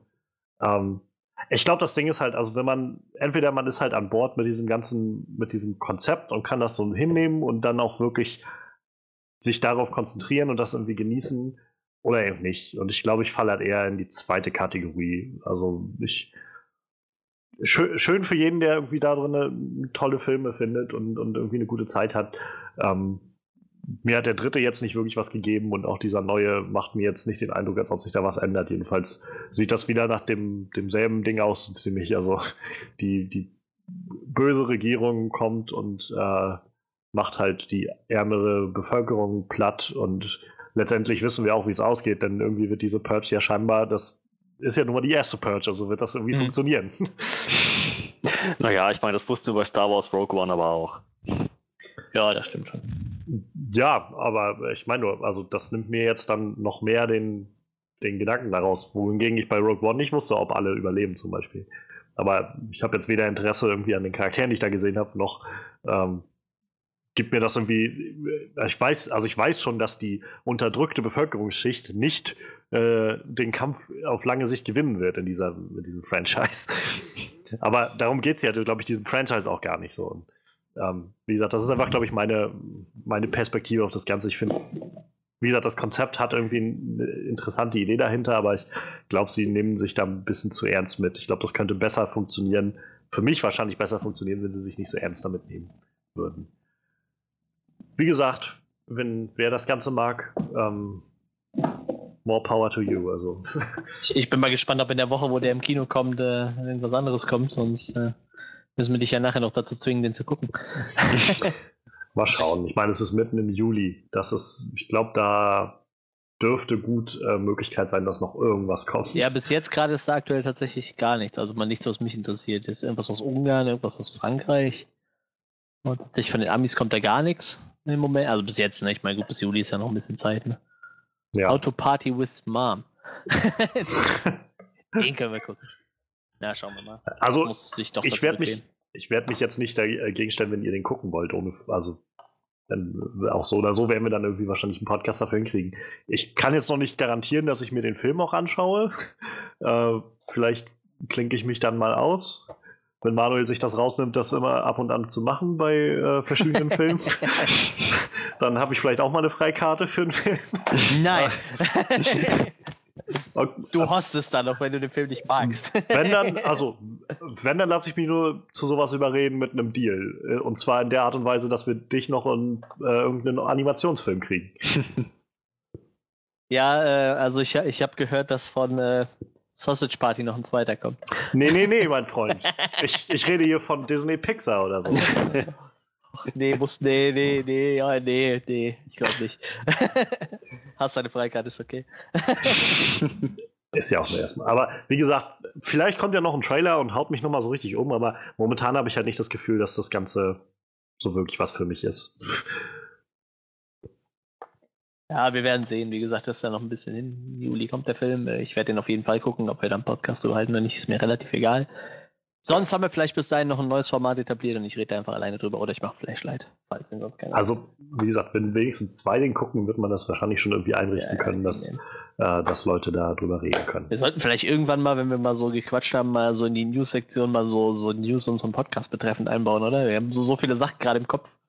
Wenn wir da mal ja. ein bisschen was ausgearbeitet haben, dann sollten wir das äh, vielleicht dann, machen wir da vielleicht nächste Woche mal in die News, vielleicht haben wir dann ein bisschen was ausgetüftelt und ja, ja, können ja, schon was präsentieren. Wir arbeiten auf jeden Fall im Hintergrund an einigen Dingen. Dingen und Sachen. Große Pläne. Große Pläne. Ja, ja äh, so viel dazu. Genau, ich würde sonst sagen, dann machen wir da nochmal einen Cut. Und ja, dann wird es Zeit, in unsere Review zu gehen, denn wir wollen über Ready Player One reden.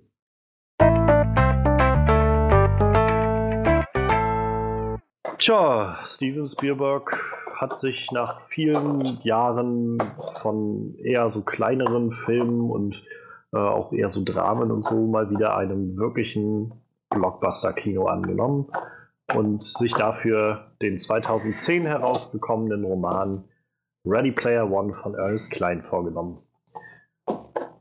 Das Ganze ist jetzt seit einer Woche im Kino. Ähm, Im Vorfeld gab es viel viel Lärm von jeder Seite irgendwie um das Buch, um den Film, um die Trailer, um die Poster, um alles irgendwie. Und ähm, keiner konnte sich so wirklich einigen, ob das Ganze jetzt eine super coole Idee ist, diesen Nostalgiezug aufzuspringen oder ob das Ganze einfach nur total äh, ja, total überreizt ist und irgendwie total cringy ist. Und so oder so, wir waren im Kino jetzt und haben uns selbst eine Meinung bilden können.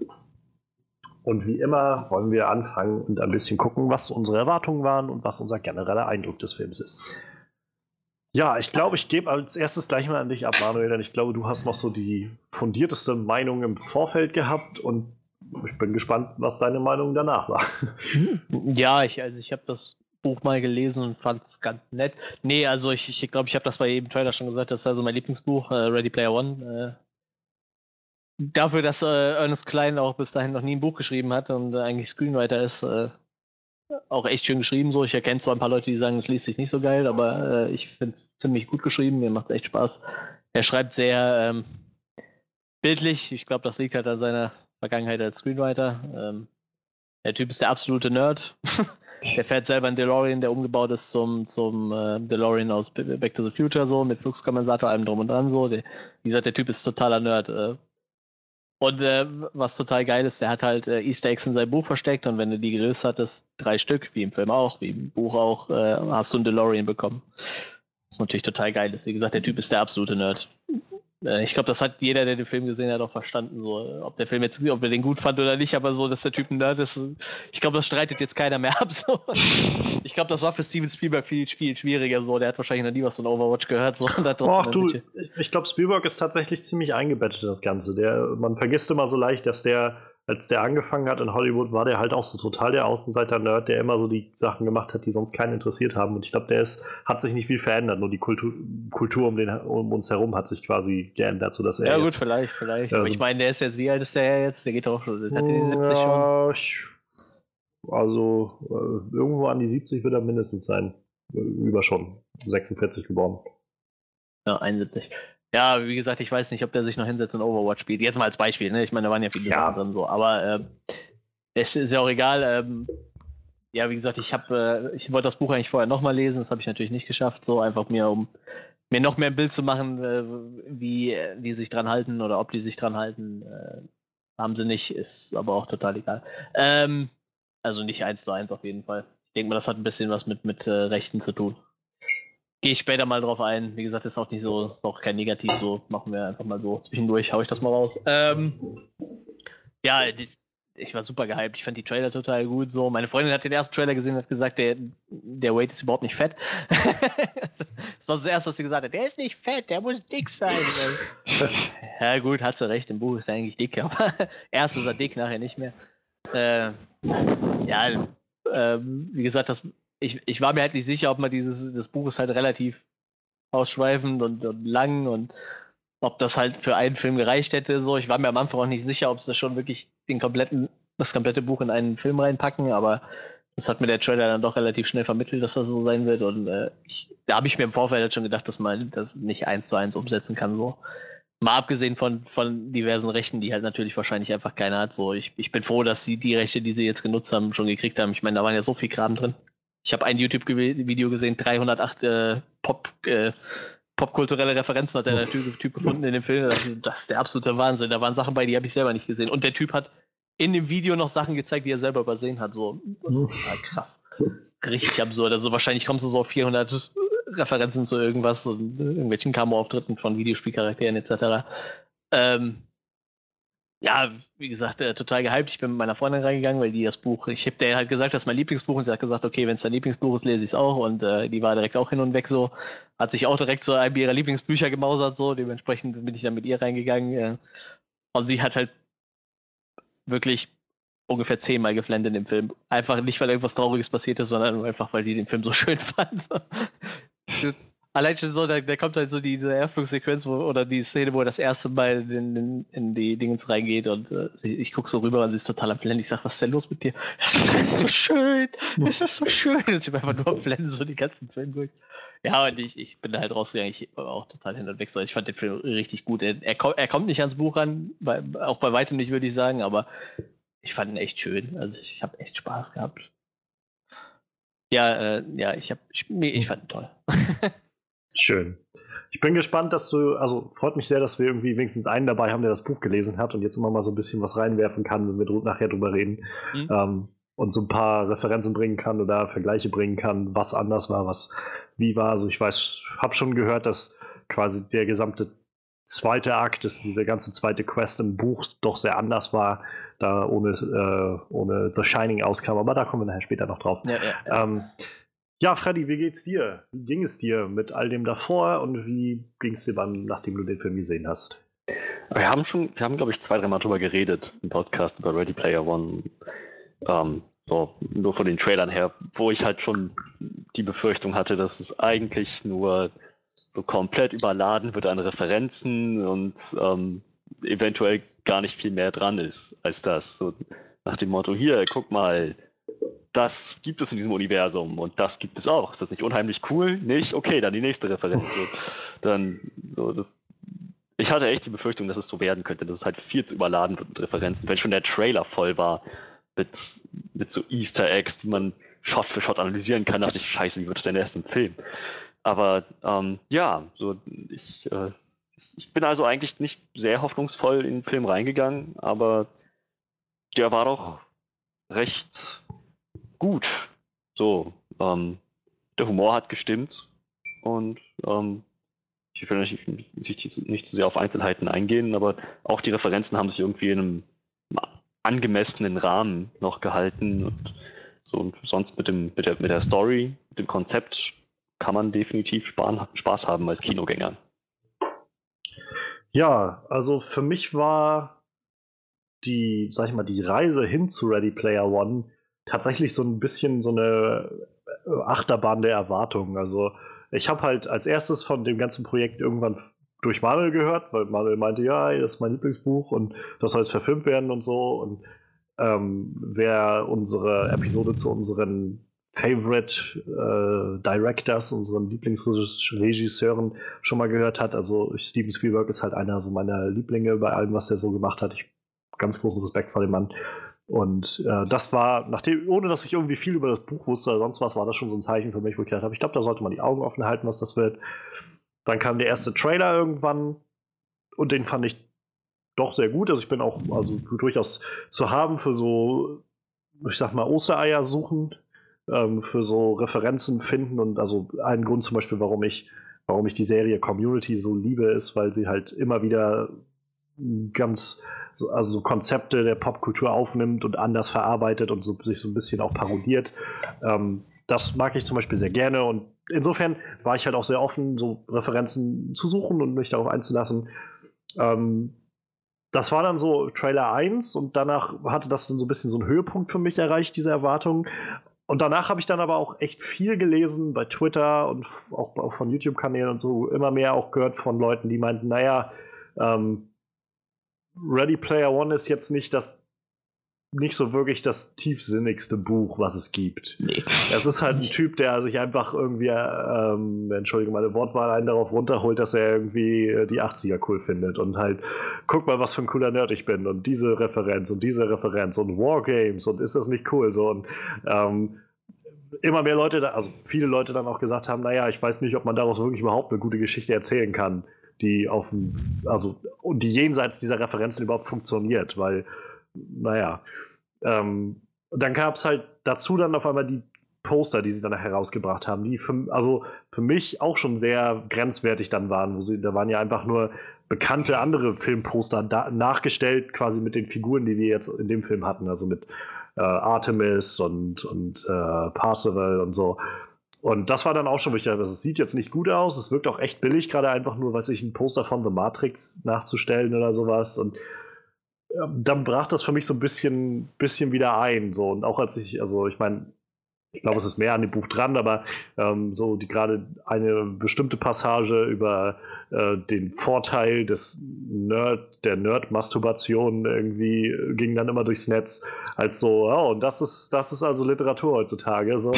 ähm, wie gesagt, ich glaube, es ist mehr an dem Buch dran, es ist schwer, immer über einen Absatz das alles so runterzusetzen, aber äh, es, es, machte schon so ein bisschen den Eindruck, dass das so, dass das so ein Typ ist, also als ob das jemand geschrieben hat, der so, oh mein Gott, ich bin Nerd und das ist so cool, ich bin so ein cooler Nerd. So schwer, das einzuschätzen, wenn man das Buch nicht gelesen hat oder so. Aber das hat so noch meine Erwartung wieder ein bisschen gedämpft, wo ich gedacht habe, äh, selbst, also ich habe großes Vertrauen in Spielberg, aber selbst dann bin ich eher skeptisch, was äh, so das Ganze angeht. Auch einige der, der Filmkritiker, denen ich so folge bei Twitter oder so, waren auch recht skeptisch. Aber dann gab es wieder den Umschwung, weil dann wurden die ersten Pressevorführungen gemacht und halt selbst die Kritiker quasi, die den Film nicht so mochten, also äh, die, die, die, das Buch irgendwie nicht gut fanden und gesagt haben, ganz ehrlich, man könnte irgendwie deutlich interessantere Sachen erzählen. Selbst die kamen halt raus und meinten, ganz ehrlich, das war, ich gebe es ungern zu, aber es war okay. Es war, war nicht so schlimm, wie ich mir das gedacht habe. Es war eine nette Story, nicht sehr tiefgründig, aber es war nett. Und dann kamen auch die, also ein bisschen zusammengesammelt bei Rotten Tomatoes und so weiter. Es lag auch irgendwo in einem recht guten Bereich, irgendwo so, ich glaube, 75 Prozent oder sowas. 74 sind wir aktuell, Irgendwie sowas. Und äh, ab da war ich dann wieder so recht guter Dinge. Ich bin jetzt, bin dann noch so ein bisschen Verhalten reingegangen, habe mir mal gedacht, ich werde werd jetzt irgendwie nicht den nächsten Jurassic Park oder sowas erwarten oder, oder keine Ahnung, nächsten Minority Report oder irgend sowas, sondern ich, mal schauen, was jetzt auf mich zukommt. So, ich, ich hoffe einfach, dass ich jetzt irgendwie gut unterhalten werde. Und ähm, ja, was ich gekriegt habe, ist, ich, ich glaube, so der, der, der coolste 90er Jahre Film, den ich, äh, 90er Jahre Abenteuer-Fantasy-Film, den ich, der in den letzten Jahren gemacht wurde, finde ich. Also, äh, der Film hat so ein, hat so ein paar Schwächen schon für mich auch durch, also ohne Frage, aber ich habe meine Zeit trotzdem eigentlich genossen, die ganze Zeit im Kino. Und ich habe halt das Gefühl, dass es irgendwie passend zu dem, was der Film so auch viel thematisiert oder was da irgendwie sein Setting ist, dieses ganze 80er-Ding, ähm, 80er, 90er Popkultur-Ding. So, ich habe das Gefühl, diese Art von Film wird halt eigentlich nicht mehr so gemacht. Und das ist wieder das, wo ich das Gefühl habe, da hat Spielberg, glaube ich, schon, also haben sie mit Spielberg, glaube ich, den richtigen gefunden, der genau das einfangen konnte, so diesen Abenteuergeist irgendwie, Abenteuer-Fantasy-Geist, der in den letzten Jahren, finde ich, nicht mehr so stark zu spüren war im Kino. Ja, und insofern haben wir dann alle also irgendwie was mitnehmen können aus dem Film, positiv was mitnehmen können. Dann lasst uns doch mal gucken, was uns alles gut gefallen hat. Wer möchte gerne seinen ersten Beitrag bringen. Ja, komm, dann hau ich direkt, fange ich direkt an. Ich glaube, das wird jetzt von mir erwartet, kann es sein? so ein bisschen. ähm, ja, die, die Umsetzung der Oasis so, ne? Ich meine, ich habe das ja alles nur gelesen bis dahin und äh, du hast ja so dein, dein Bild davon. Und äh, ich finde, die haben es echt wunderschön gemacht. So, wenn ich mich dran erinnere, so ein ähnlicher Film, der eigentlich ein ziemlich wichtiges, nenn es mal Videospiel hatte, was halt im Film überhaupt nicht rüberkam, war ähm, Enders Game ich glaube, in, in, dem Film kam diese ganze Videospielsequenz so drei Minuten rüber und sah echt scheiße aus oder so. Da gab es so drei Minuten und in dem Buch nimmt das quasi das halbe Buch ein. Also die Hälfte von dem Buch spielt eigentlich während er als Kadett auf seinem Zimmer hockt und dieses Spiel spielt, was sie einfach die ganze Zeit spielen. Und das haben sie halt im Film super verkackt. Und, und du hast halt, also die, dieser ganze, dieses Buch ist ja auch so fast halb-halb, kann man sagen. Äh, halb in der Realität und halb in der Oasis. Und die haben sich echt viel Mühe gegeben bei der Umsetzung von der Oasis. So, ich fand die optisch echt schön. Die haben halt viele Dinge komplett anders gemacht wie im Buch oder auch einfach Sachen weggelassen, die ich eigentlich relativ wichtig fand, so, aber so alles in allem war das echt schön und vor allem wie geil sie einfach so. Also, du hattest halt nicht das Gefühl, diese ganzen Referenzen, die da drin waren, die waren da einfach nur so reingeworfen. So, das macht ja irgendwo Sinn. So, jeder konnte halt eh sein, was er will. Warum soll nicht einer das Rio von Street Fighter sein? So, das macht doch vollkommen Sinn, wenn der einfach alles freigestellt ist. vor allem, vor allem, also nicht nur, dass jeder das sein konnte, sondern es wurde ja, also das war halt auch so ein Bedenken, was ich irgendwie so ein bisschen hatte, ähnlich wie Freddy, so dass das vielleicht zu sehr sich halt darauf stützt, irgendwie einfach immer eine Referenz nach der anderen einzubringen. Aber ich finde, der Film hat es halt sehr gut so unterlegen können mit diesem, all diese Leute sind halt aufgrund halt des Wettbewerbs so auf, auf diese, auf, auf uh, Holidays, Holidays uh, Verstand und, und Geschmack irgendwie fixiert. So. Mhm. Dass sie halt alle so ticken so, und alle sich das so angeeignet haben, zu sagen, ja doch, ich komm, wir, äh, dann das und das und das und dann bin ich halt jetzt irgendwie aus äh, weiß ich nicht, halt aus Street Fighter oder aus dem und dem Spiel oder aus dem und dem Film die, die Figur oder sowas. Ähm, das hat schon Sinn gemacht und insofern hat mich, haben mich halt auch die Referenzen tatsächlich dann also nicht rausgerissen, sondern das Ganze irgendwie doch noch weiter bereichert. So. Ja. Und ich fand auch die ganze Zeit, man sitzt halt immer da so, oh, guck mal darin einer von Street Fighter, oh, da guck mal darin äh, Battletoads, oh, darin der Charakter, oh, guck mal, das Fahrzeug, das sieht aus wie das und das.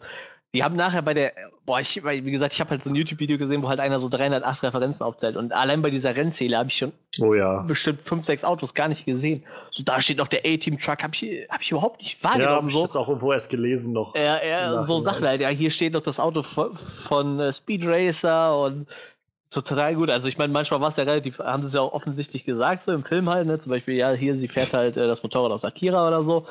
Äh, gut, das hätte ich tatsächlich dann auch erkannt, aber auch so Kleinigkeiten wie so, die, die haben halt, jeder trägt halt irgendwie mal so einen Button an der Jacke und so das erste, was ich gesehen habe, war so, so, die zeigen so Halliday das erste Mal und er trägt halt so, so einen Simon Says Button an seinem T-Shirt, so, an seinem, so hier von diesem Spiel, wo man so die ja, Farben ja, da sich daran erinnern muss, ich dachte so, das ist total cool, das ist so, und das ist halt wirklich einfach so, so, das sind so nerdige Details, so, die hätte es halt überhaupt nicht gebraucht, so, und wenn du nicht genau darauf achtest, bemerkst du es halt auch gar nicht. Also du kannst da auch voll drüber hinwegsehen, so, aber wenn du es dann bemerkst, findest du es halt super cool. Das halt die ganze Zeit irgendwie so diese Kleinigkeiten, die du halt vor allem in der, in der uh, Oasis selber hast. Ne? Auch das außerhalb gab es ein paar, aber. Liebe zum Detail dann, die da ja, so drin ja, steckt. Ja, ja. Also Und darüber hinaus auch das Visuelle an sich, also nicht nur ja. so, was sie dann darstellt, sondern auch wie es dargestellt ist. Also ich fand schon, ich, ich habe jetzt nicht geweint im Kino. Also der Film war jetzt, war jetzt, nicht so, dass er mich zum Weinen angeregt hat, aber ich war schon ziemlich beeindruckt, als, als er ganz am Anfang dann so kurz los ist und so und in seinen Truck ist und dann in die Oasis rein ist und wir dann so seinen Voiceover hatten und durch diese verschiedenen Planeten getaucht sind und durch diese, diese Riesenwelle durch und dann auf einmal war da dann so ein Planet mit irgendwie Pyramiden drauf und sowas. Das fand ich schon echt beeindruckend. Also das war echt eine ziemlich beeindruckende Einführung in diese Welt und halt wirklich dieses zu zeigen, es geht hier irgendwie alles in dieser Welt und dieser Oasis. Und naja, das hat sich ja durch den Film gezogen. Also ich meine, der Großteil war ja dann auch in der Oasis abgespielt, was ich auch gut fand. Also ich hatte im Vorfeld auch manchmal so ein bisschen befürchtet, dass das vielleicht zu sehr so eine also ganz offensichtlich ist es eine dystopische Zukunft, in der das spielt und dass das zu sehr mutiert zu so einem, oh, wir müssen das System stürzen oder sowas und halt irgendwie so ein typischer Plot, den wir jetzt in den letzten Jahren mit Hunger Games und Divergent und äh, Maze Runner und was weiß ich alles schon tausendfach gesehen haben.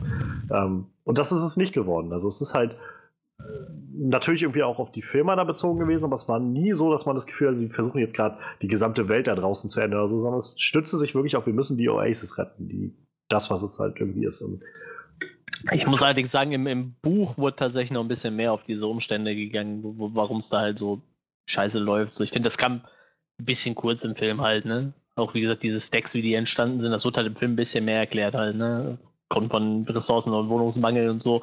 Haben die halt irgendwann angefangen, die ganzen Wohnmobile aufeinander zu stapeln, so, wie gesagt, das. Aber ich denke mal, bei, bei der Länge muss man halt auch ein paar Abstriche machen. Deshalb hat es ja. mich halt ein bisschen gewundert, dass sie gesagt haben, wir packen das in einen Film, weil ich denke mal, du hättest prinzipiell auch gut zwei draus machen können. Prinzipiell, weiß ich nicht. Ja, also sicher. Aber ich meine, nach dem, was ich gehört habe, haben sie halt also so schon so viel auch abgeändert aus dem Ja. Material und Ja, halt adaptiert und das Ganze irgendwie dann so gemacht, wie es irgendwie besser passt. Ich hätte übrigens im Kino doch fast geweint, als, als, als der Gundam kam.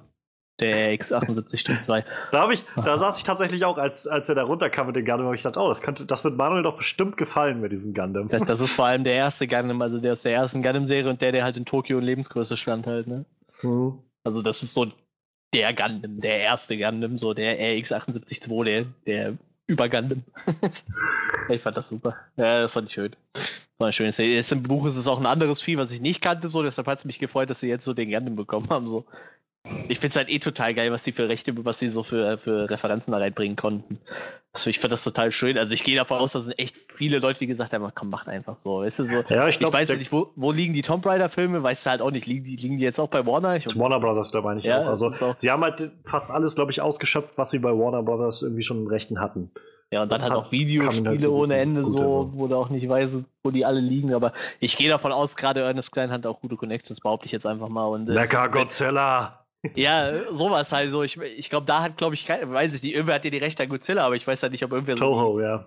Ja, Weil es ist halt ein japanisches Studio, ne? Also, Ja, eben. Aber wie gesagt, ich, also ich gehe davon aus, wenn Steven Spielberg irgendwo anklopft und wahrscheinlich Ernest Klein hat halt einfach durch sein Nerd-Sein schon viele Connections so. Ich denke mal, wenn die irgendwo anklopfen und fragen, hier, meinst du, ihr könnt uns den mal leihen? Ja klar, komm, mach. So, weißt du, so nach dem Motto. Ich, ich glaube, das ist, äh, ich, ich glaube, das, das hat schon relativ gut funktioniert. Ich glaube, die wenigsten werden Nein gesagt haben. Äh, da waren ja auch zum Beispiel so Leute, so Sachen wie, wie Sonic drin, so, ne? Ich weiß gar nicht, bei wem die Rechte für Sonic liegen. Sega gibt es ja mehr oder weniger kaum noch. Äh, Nintendo macht halt viel mit dem so, aber wie gesagt, sch- scheinbar auch, äh, da gibt es halt genug Möglichkeiten irgendwie so. Ich glaube, wie gesagt, wenn, wenn gewisse Leute an deine Tür klopfen, so sagen, komm, wir hätten den Geld für den Kamerauftritt, so, dann, ja, komm, dann mach halt, ne? Es ist schon cool. Hat mir echt gut gefallen, wie gesagt. Äh, Trotz allen Referenzen und äh, ich fand es halt überhaupt nicht überlagert. Es macht halt einfach, es macht halt irgendwie alles Sinn. genau, also kann ich mich halt total anschließen. Ich finde halt auch die Referenzen haben mich nicht rausgerissen, sondern einfach noch mehr in diesen, diese Welt mit reingezogen. Wie gesagt, weil es irgendwie gut, gut unterlegt war, warum die da sind und, und irgendwie auch Sinn gemacht hat, welche dann da waren und halt auch es für den Zuschauer irgendwie schön war, so ein bisschen einige Dinge zu finden. Ähm, es hängt natürlich auch mal so ein bisschen davon ab, was man dann gesehen hat und was nicht, aber auch, was ich vorhin schon mal angedeutet habe, einfach, dass diese gesamte Quest irgendwie in The Shining passiert ist. So, ich habe The Shining Ja. auch noch nicht gesehen, aber halt diese ganzen markanten Szenen Ja, sind ja, mir halt bekannt. supergeil, Also sei es jetzt, wenn sie da reinkommen und diese Treppe runtergehen und dann halt der, die Schreibmaschine da liegt mit den Ja. ganzen Blättern und statt halt irgendwie All Work and No Play ne, draufsteht, steht dann halt irgendwie äh, nur, ist nur ein Schlüssel drauf oder sowas und fliegt dann Ja, weg. der, oder dann halt, lustigerweise sta- entstand der, bestand der Schlüssel aber aus den Worten. Also die Worte Ja, waren sogar okay. dieselben so. Das war total gut. Und dann halt, der, also das Ding ist halt, Steven Spielberg ist wahnsinnig riesiger äh, Stanley Kubrick-Fan. Also Ja. als zu, zu Lebzeiten waren die bei, also er hat halt den so verehrt damals mit allem, was der erreicht hat im Fern, äh, Film und Fernsehen und hat halt versucht, den irgendwie mal nachzueifern. Und ähm, es gibt die Anekdote, dass ähm, Spielberg Kubrick ähm, versucht halt immer irgendwie zu erreichen und irgendwie mit ihm in so einen Kontakt zu kommen. Und ähm, eine der ersten Sachen, die sie gemacht haben, war, dass Kubrick sich hat zu Spielberg einladen lassen, als Spielberg ihm seinen äh, Jurassic Park gezeigt hat. Und Kubrick danach zutiefst beeindruckt gewesen sein soll von dem, was, äh, was Spielberg da geschafft hat. Und das führte ja dann letztendlich auch dazu, dass äh, Kubrick bei seinem, beim Dreh seines letzten Filmes äh, AI dann verstorben ist und Spielberg dann eingesprungen ist und das Ding zu Ende gedreht hat. Ich glaube, 2000 müsste das, glaube ich, gewesen sein, so in Ja. der Dreh, irgendwie 99, 2000, irgendwie sowas. Und das war halt schon, wo ich gedacht habe, als diese Szene losging, so in The Shining. Also ich dachte jetzt, als sie so auf Shining kamen, so, oh, jetzt werden wir irgendwie dann, nee, sie gehen halt wirklich direkt rein. So, sie Ja. sind halt nicht einfach nur und reden kurz drüber oder sowas, sondern, ähm, und da habe ich halt schon gedacht, also, da wird sich Spielberg doch wie so ein Kind gefreut haben, irgendwie The Shining nochmal nachstellen zu können. Ähm, auch, dass sie dann diese ganze Debatte irgendwie mit Stephen King, der das nicht so toll findet und so, äh, aufgreifen. Mhm. Und ähm, ja, wie gesagt, also dann irgendwie alles, was da so war, sei es jetzt halt die, äh, der Fußboden, der hat ja so ein ganz markantes Muster, ja. sei es irgendwie das Poster, sei es, oder also die, die, dieses Bild an der Wand mit, mit dieser Feier da drauf, sei es der Fahrstuhl mit dem Blut, sei es die Mädchen, sei es Zimmer 237, also es war alles, wo ich so gedacht habe, das, das ist so die Dinge, wo ich mich als, als Film äh, Filmfan irgendwie dann so freue mit meinem Referenzdrang äh, irgendwie und dann immer denke, ach, das ist cool, dass, dass da jemand dran gedacht hat. So. Ja, die haben sogar stellenweise einfach äh, Perspektive 1 zu 1 übernommen, so das ist halt echt total geil. Also, die haben sich da richtig Mühe gegeben bei der Szene, ne? Ja, das ist halt, halt auch so eine Szene, die halt im Buch komplett anders war, aber wie gesagt, stellenweise denke ich halt, äh, es hat was mit Rechten zu tun. Ich wette halt aber auch, dass, dass Spielberg ähm, dass Spielberg einfach diesen, also The Shining in- und auswendig kennt, um halt ja, das, das so umzusetzen. Aber dazu kommt, also ich meine, im, im, Buch ist es doch Wargames, oder? In denen sie halt reingehen. Nee, beim zweiten sind sie erstmal bei, also Wargames kommt auch drin vor, aber für den Jade-Schlüssel machen sie einen Kampftest aus Blade Runner. Damit sie das Tor öffnen, okay. um überhaupt zu dem Ding zu kommen. Aber ich, ich gehe davon aus, ich weiß gar nicht, wer hatte denn Blade Runner? Das ist auch Warner, gut, theoretisch hätte es machen können, aber. Ähm, ich glaube, also ich finde halt, also ne, je mehr ich jetzt auch nochmal drüber nachgedacht habe, es machte halt auch schon Sinn, irgendwie The Shining damit reinzusetzen, als nicht nur so als, als Setting und irgendwie das, was, was damit zusammenhängt, dieses, dass er mit ihr auf einem Date war und dann halt sie zum Film mitgeschleppt hat oder sowas, sondern der Gedanke dahinter, also ich meine, worum geht es denn in The Shining? Irgendwie um einen, einen, äh, einen Autor, halt irgendwie jemand, der kreativ schafft, der, der irgendwie seinen Verstand verliert und irgendwie damit nicht mehr klarkommt, was irgendwie ja so ein Stück weit auch Halliday widerspiegelt, so und dessen, dessen Schaffen, dessen Wirken mit dem, was er dazu gemacht hat und die Oasis geschaffen hat und irgendwie trotzdem letztendlich alleine war und so.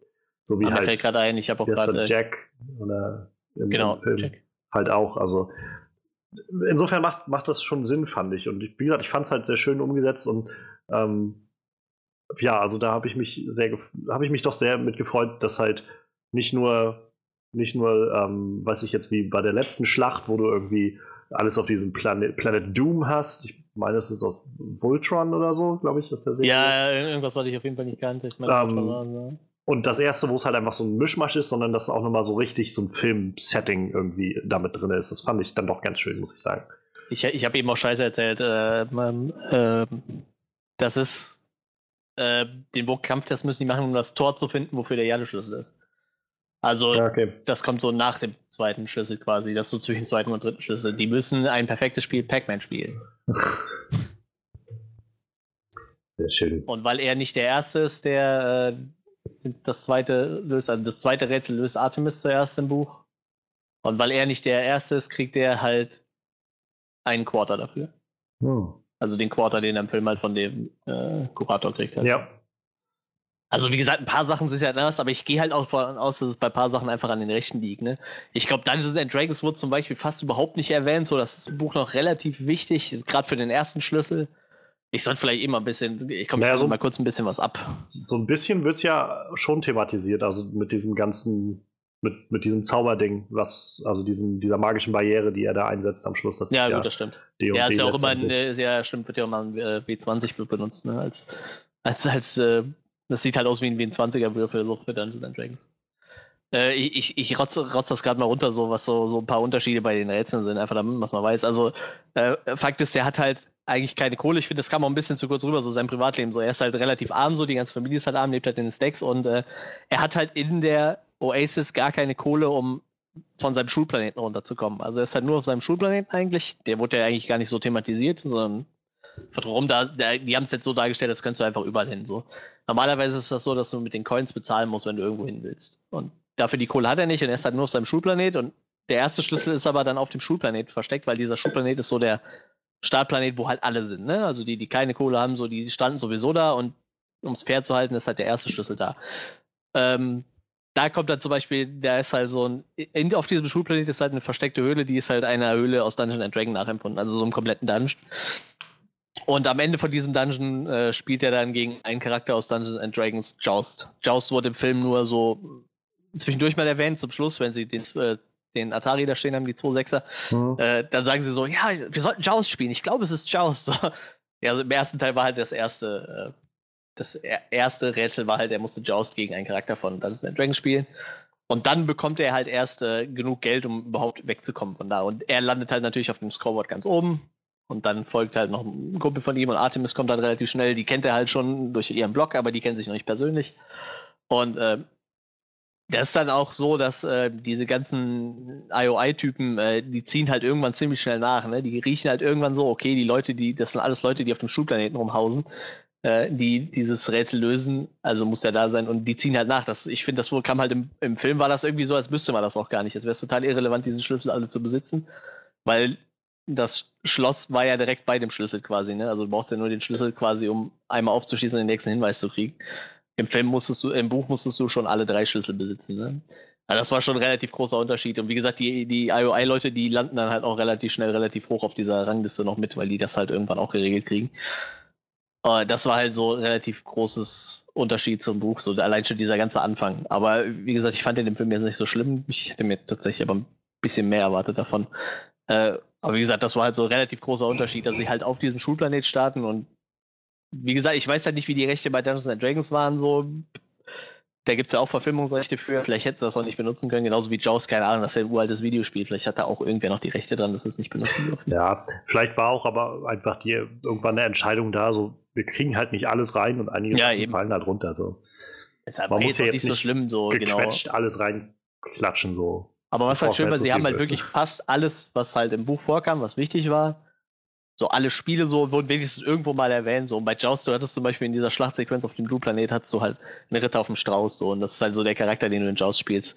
Spielst du halt einen Ritter auf dem Strauß. Das Spiel ist total dämlich eigentlich. So, da hast du halt, jeder hat halt einen Ritter mit einem Strauß und du musst halt versuchen, den anderen von hinten zu treffen, damit er Schaden bekommt.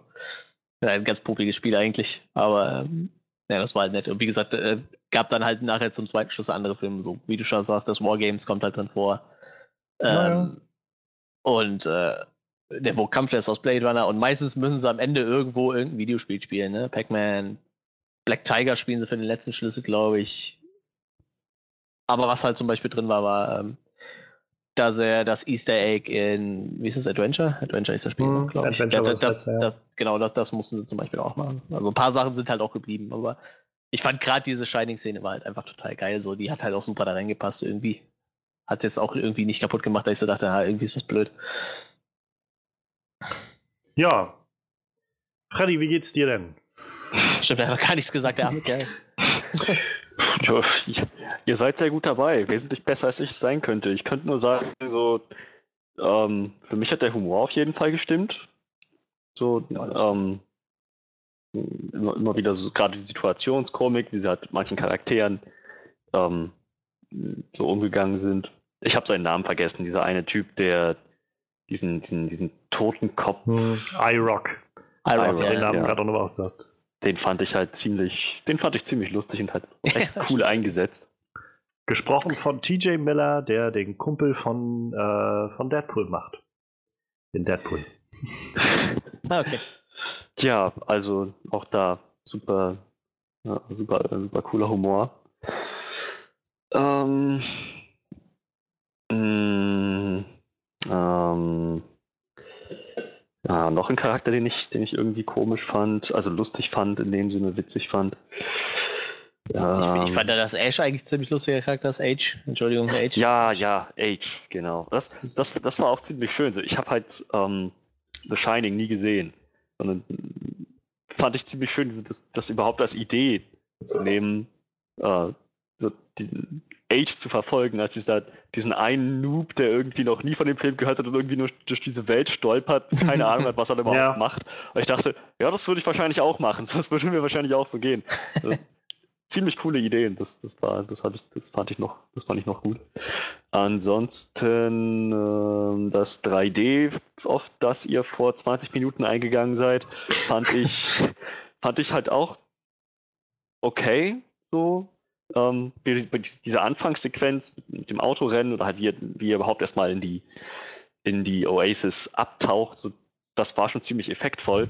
Ich musste an der Stelle tatsächlich weinen. Ähm, nicht, weil ich gerührt war, sondern weil sich meine Augen an dieses 3D erstmal gewöhnen mussten. Also, es wirkte einfach, ohne Scheiß, es wirkte eins zu eins wie ein Videospiel. Wie so ein AAA-Game, aber wirklich eins zu eins wie ein Videospiel. Halt nur, dass ich das nicht auf einem zweidimensionalen Monitor vor mir habe, sondern wirklich dreidimensional. Also das, ich, ich bin damit echt irgendwie vier Minuten lang nicht klargekommen, bevor ich mich dann da langsam dran gewöhnt habe. Ohne Scheiß, mir haben die Augen gedreht. Richtig doll. ähm, aber ja, das, ähm, das hat halt. Ich dachte jetzt, du, du gehst jetzt auf ein, dass das so eine emotionale, so ein emotionaler Moment für dich war, weil du das erste Mal in deinem Leben quasi ein Videospiel in seiner vollen Pracht erleben konntest. so ähm. wie, so als ob du quasi deinen Rechner an so eine Kinoleinwand anschließt, mit der du dann auf einmal äh, The Witcher 3 in 3D spielen kannst oder so. Wenn das soweit ist, dann ist das aber ein tatsächliches Videospiel, das ich dann in in realem 3D erlebe. Nicht nur ein Film, der schon von vornherein. Ja, ja, aber ich dachte, das wäre so der Moment, in dem du das irgendwie. Also, es wäre schön gewesen, wenn es jetzt darauf hinausgelaufen wäre, dass du meinst, es hat mich dann, diese, die Vorstellung, dass sowas mal möglich ist, hat mich so berührt. ich weiß, dass das möglich ist. Und eines Tages, wenn ich das Geld habe, dann mache ich mir das auch selbst möglich. Aber für den Anfang ähm, war das einfach nur anstrengend für meine Augen. Aber trotzdem halt cooles 3D. So, und das hat, also charakteristisches 3D vor allem. So. Ja. War halt, tja, so, wie man sich das halt vorstellt, wenn so ein Videospiel ins, so, ins Leben kommt, real wird. Ja, und ja, das waren dann so die Sachen, die mir gut gefallen haben. Ich knüpfe sonst gerne noch an und sage, also ich fand, ich fand, also wie gesagt, diese ganze Shining-Sequenz ist, glaube ich, so mit mein, meine Liebste in dem ganzen mhm. Film. Mhm. Ähm, aber das heißt nicht, dass ich äh, den, den Anfang, das Rennen oder auch am Schluss die Schlacht irgendwie wirklich viel schlechter fand. Also ich fand das Rennen halt sehr beeindruckend. So, das war halt das erste Mal, wo auf einmal richtig Abenteuer-Feeling so reinkam, weil das halt so richtig ähm, hoch oktanmäßig äh, gestaltet war. So ordentlich Tempo drinne, wie das halt für so ein Rennen muss. Unglaublich spannend und dann halt diese ganzen Sachen, die so aufgetaucht sind. Also ich musste erst schon lachen, als dann so, so diese ganzen Fallen und so hochkamen, wo ich dachte, ja, das ist wie in so einem Videospiel halt, ne? So irgendwie kommen diese ganzen, diese ganzen Hindernisse auf einmal so aus dem Nichts, die du dann irgendwie auch wahrscheinlich auswendig lernen kannst, damit das dann, damit du irgendwie dann da besser durchkommst. Aber dann halt so Sachen wie, T-Rex. Ja, Rexy. Der dann, äh, also ich, ich meine auch gelesen zu haben, das ist so eine der wenigen äh, wirklichen Spielberg-Referenzen. Also Spielberg hat versucht, mhm. sich so selbst mehr rauszuhalten aus dem Ganzen, so nicht so, nicht so viel seiner Sachen zu zitieren sozusagen. Ähm, was im Buch, glaube ich, dann noch mehr vorkommt, also mehr Spielberg-Sachen. Ähm, aber das war halt schön eingesetzt, der T-Rex und also es war halt auch, wo ich dann, wo ich dann wirklich, äh, wo ich dann auch laut meinte, irgendwie so, must go faster, must go faster. das hat so richtig schön dieser Moment eingefangen war, wie die Autos weg sind, halt so wie in Jurassic Park, Auto weg und dahinter halt der T-Rex näher kommt und ah, schön. Und dann halt King Kong, der dann kommt ja. und äh, da, da Randale macht. Und da mittendrin halt, wie du schon meintest, äh, Manuel, immer mal wieder Autos, die man dann äh, doch noch kennt oder, oder sich vorstellen kann. Und überhaupt erstmal eine Vorstellung davon zu kriegen, wie diese, diese Welt da funktioniert, dass halt, was alles möglich ist. Und dann ist es halt auch möglich, dass du um eine Kurve fährst und auf einmal bist du irgendwie in so einem äh, so einem Hochhausdistrikt, wo irgendwie lauter, äh, lauter Abrissbären durch die Gegend fliegen oder sowas. Und so, das hat mir echt geholfen, um mich darauf einzustellen, dass halt in dieser Oasis letztendlich alles geht. So, da kannst du dich halt auch vor, von, dadurch, dass du einfach nur alles programmieren musst, kannst du letztendlich ja dich von, von physikalischen Regeln auch in einem gewissen Maße lösen. Und fand ich halt dafür sehr gut, um das zu etablieren und halt auch, wie gesagt, ansonsten sehr, sehr spannend aufgezogen. Und danach ja das alles nochmal aus der anderen Perspektive zu sehen, als, äh, als äh, Wade dann quasi das Rätsel gelöst hat und rückwärts gefahren ist ähm, und so drunter durch ist, super. Also das, das war so, wo ich so richtig gemerkt habe, oh ja, jetzt bin ich angekommen in diesem Film. So, der hat mich gut mitgenommen, hier eingeführt und jetzt bin ich drin. Ich mochte ähm, Halliday so den ganzen Charakter oh, ja. fand ich total gut. Der Sehr, Schauspieler total gut. Ist auch mit, finde ich, der, der, mh, hm, sag ich mal, in Anführungszeichen tiefgründigste Charakter, finde ich, in diesem ja, das stimmt. dem das Ganzen. Stimmt. Also, ähm, ich, ich mochte, ähm, also gerade äh, die Samantha, also Artemis von Olivia Cook gespielt, fand ich sehr, sehr liebenswert, den Charakter. Ähm, und halt auch Wade war, war sehr, also guter, guter irgendwie Charakter, mit dem man irgendwie so mitgehen konnte, so als als äh, ja, so Avatar des, auch des Zuschauers irgendwie, mit dem man irgendwie so das Abenteuer mitempfinden kann. Ähm, aber die sind letztendlich jetzt nicht wirklich tief geworden. So, ich meine, der Film ist, hat jetzt auch nicht wirklich viel tiefer angesetzt an keiner ja. Stelle. Ähm, aber ja, wie du schon meinst, also Halliday ist ja noch so mit der, der am, am meisten Tiefe erfährt. Also wir lernen halt doch sehr unterschiedliche Seiten von ihm kennen in all dem.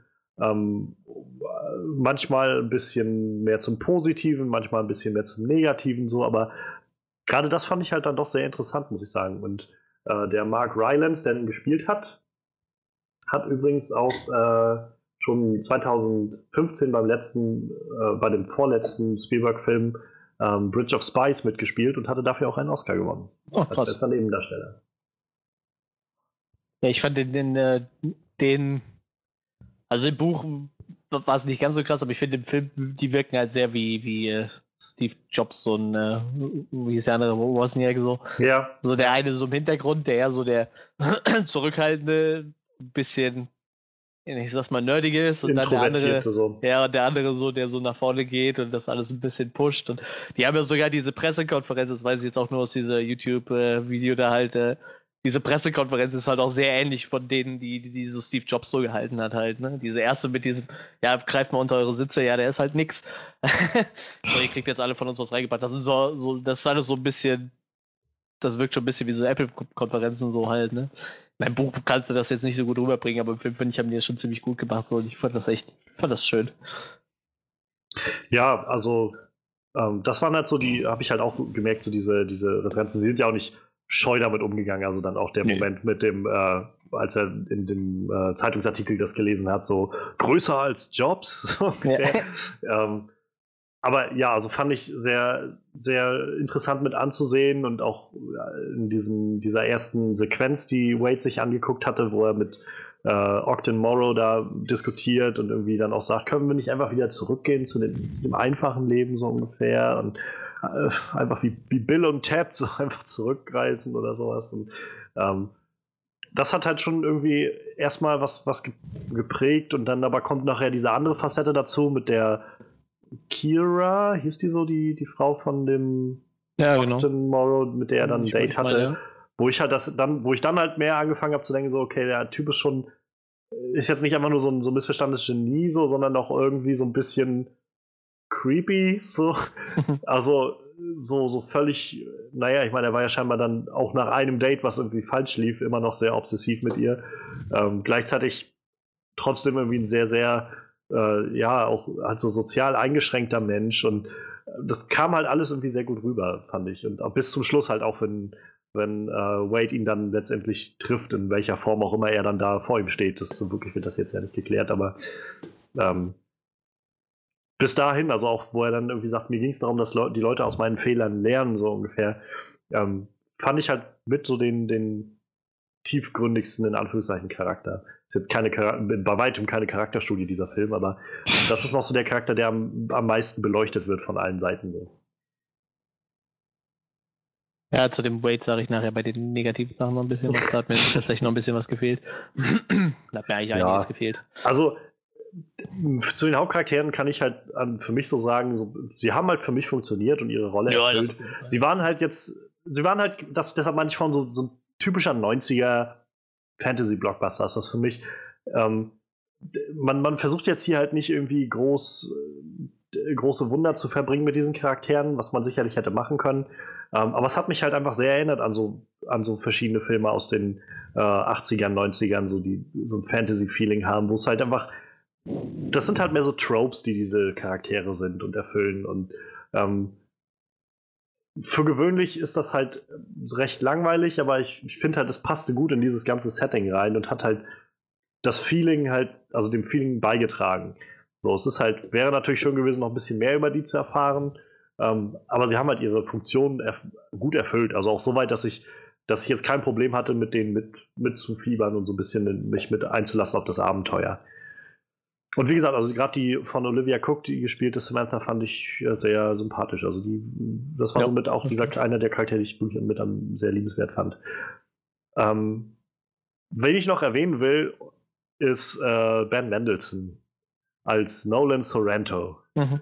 Denn, ähm, also auch da man, man hat sich jetzt keine Mühe gemacht, da irgendwie einen großen dreidimensionalen Willen oder sowas draus zu machen oder sowas. Aber ich muss sagen, genau das hat, finde ich, in diesem Film funktioniert. Ihn halt als diesen, äh, wie wieder, so wie so ein 80er-Jahre-Willen, so einen ganz, ganz steifen Typen irgendwie darzustellen, der äh, halt sehr egoistisch verfährt, der auch keinen Hehl daraus macht, dass er irgendwie keinen Dunst weiß davon, von dieser ganzen Nummer, von dem ganzen äh, Oasis-Krams und so und der Popkultur, dass ihm das irgendwie alles am, am Arsch vorbeigeht und der Profit zählt. Ich finde, Ben Mendelssohn kann das so super rüberbringen.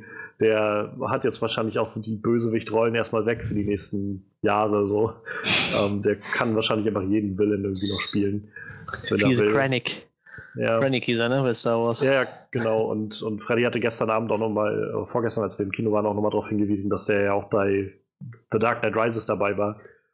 Ähm, und also ich habe dem, ich fand das sehr schön, ihm dabei zuzusehen. Also es war so, hat halt genau wieder diese Funktion erfüllt, die er irgendwie erfüllen musste in diesem Film. So, man hat sich jetzt kein Bein ausgerissen, das Ganze irgendwie zum, zum äh, wirklich nachvollziehbaren Willen zu machen oder sowas, aber ich glaube, das musste auch in diesem Fall nicht, nicht zwingend der Fall sein dabei. Ähm, und ich finde, das hat sich wieder so schön gespiegelt in halt seinem Avatar zum Beispiel. So einfach genau das, was so ein Typ sich dann wählt. Irgendwie so kreativlos, einfach so ein fetter Klopper, der irgendwie groß muskelbepackt ist und eine, so, eine, so eine möglichst schleimige Frisur hat. So.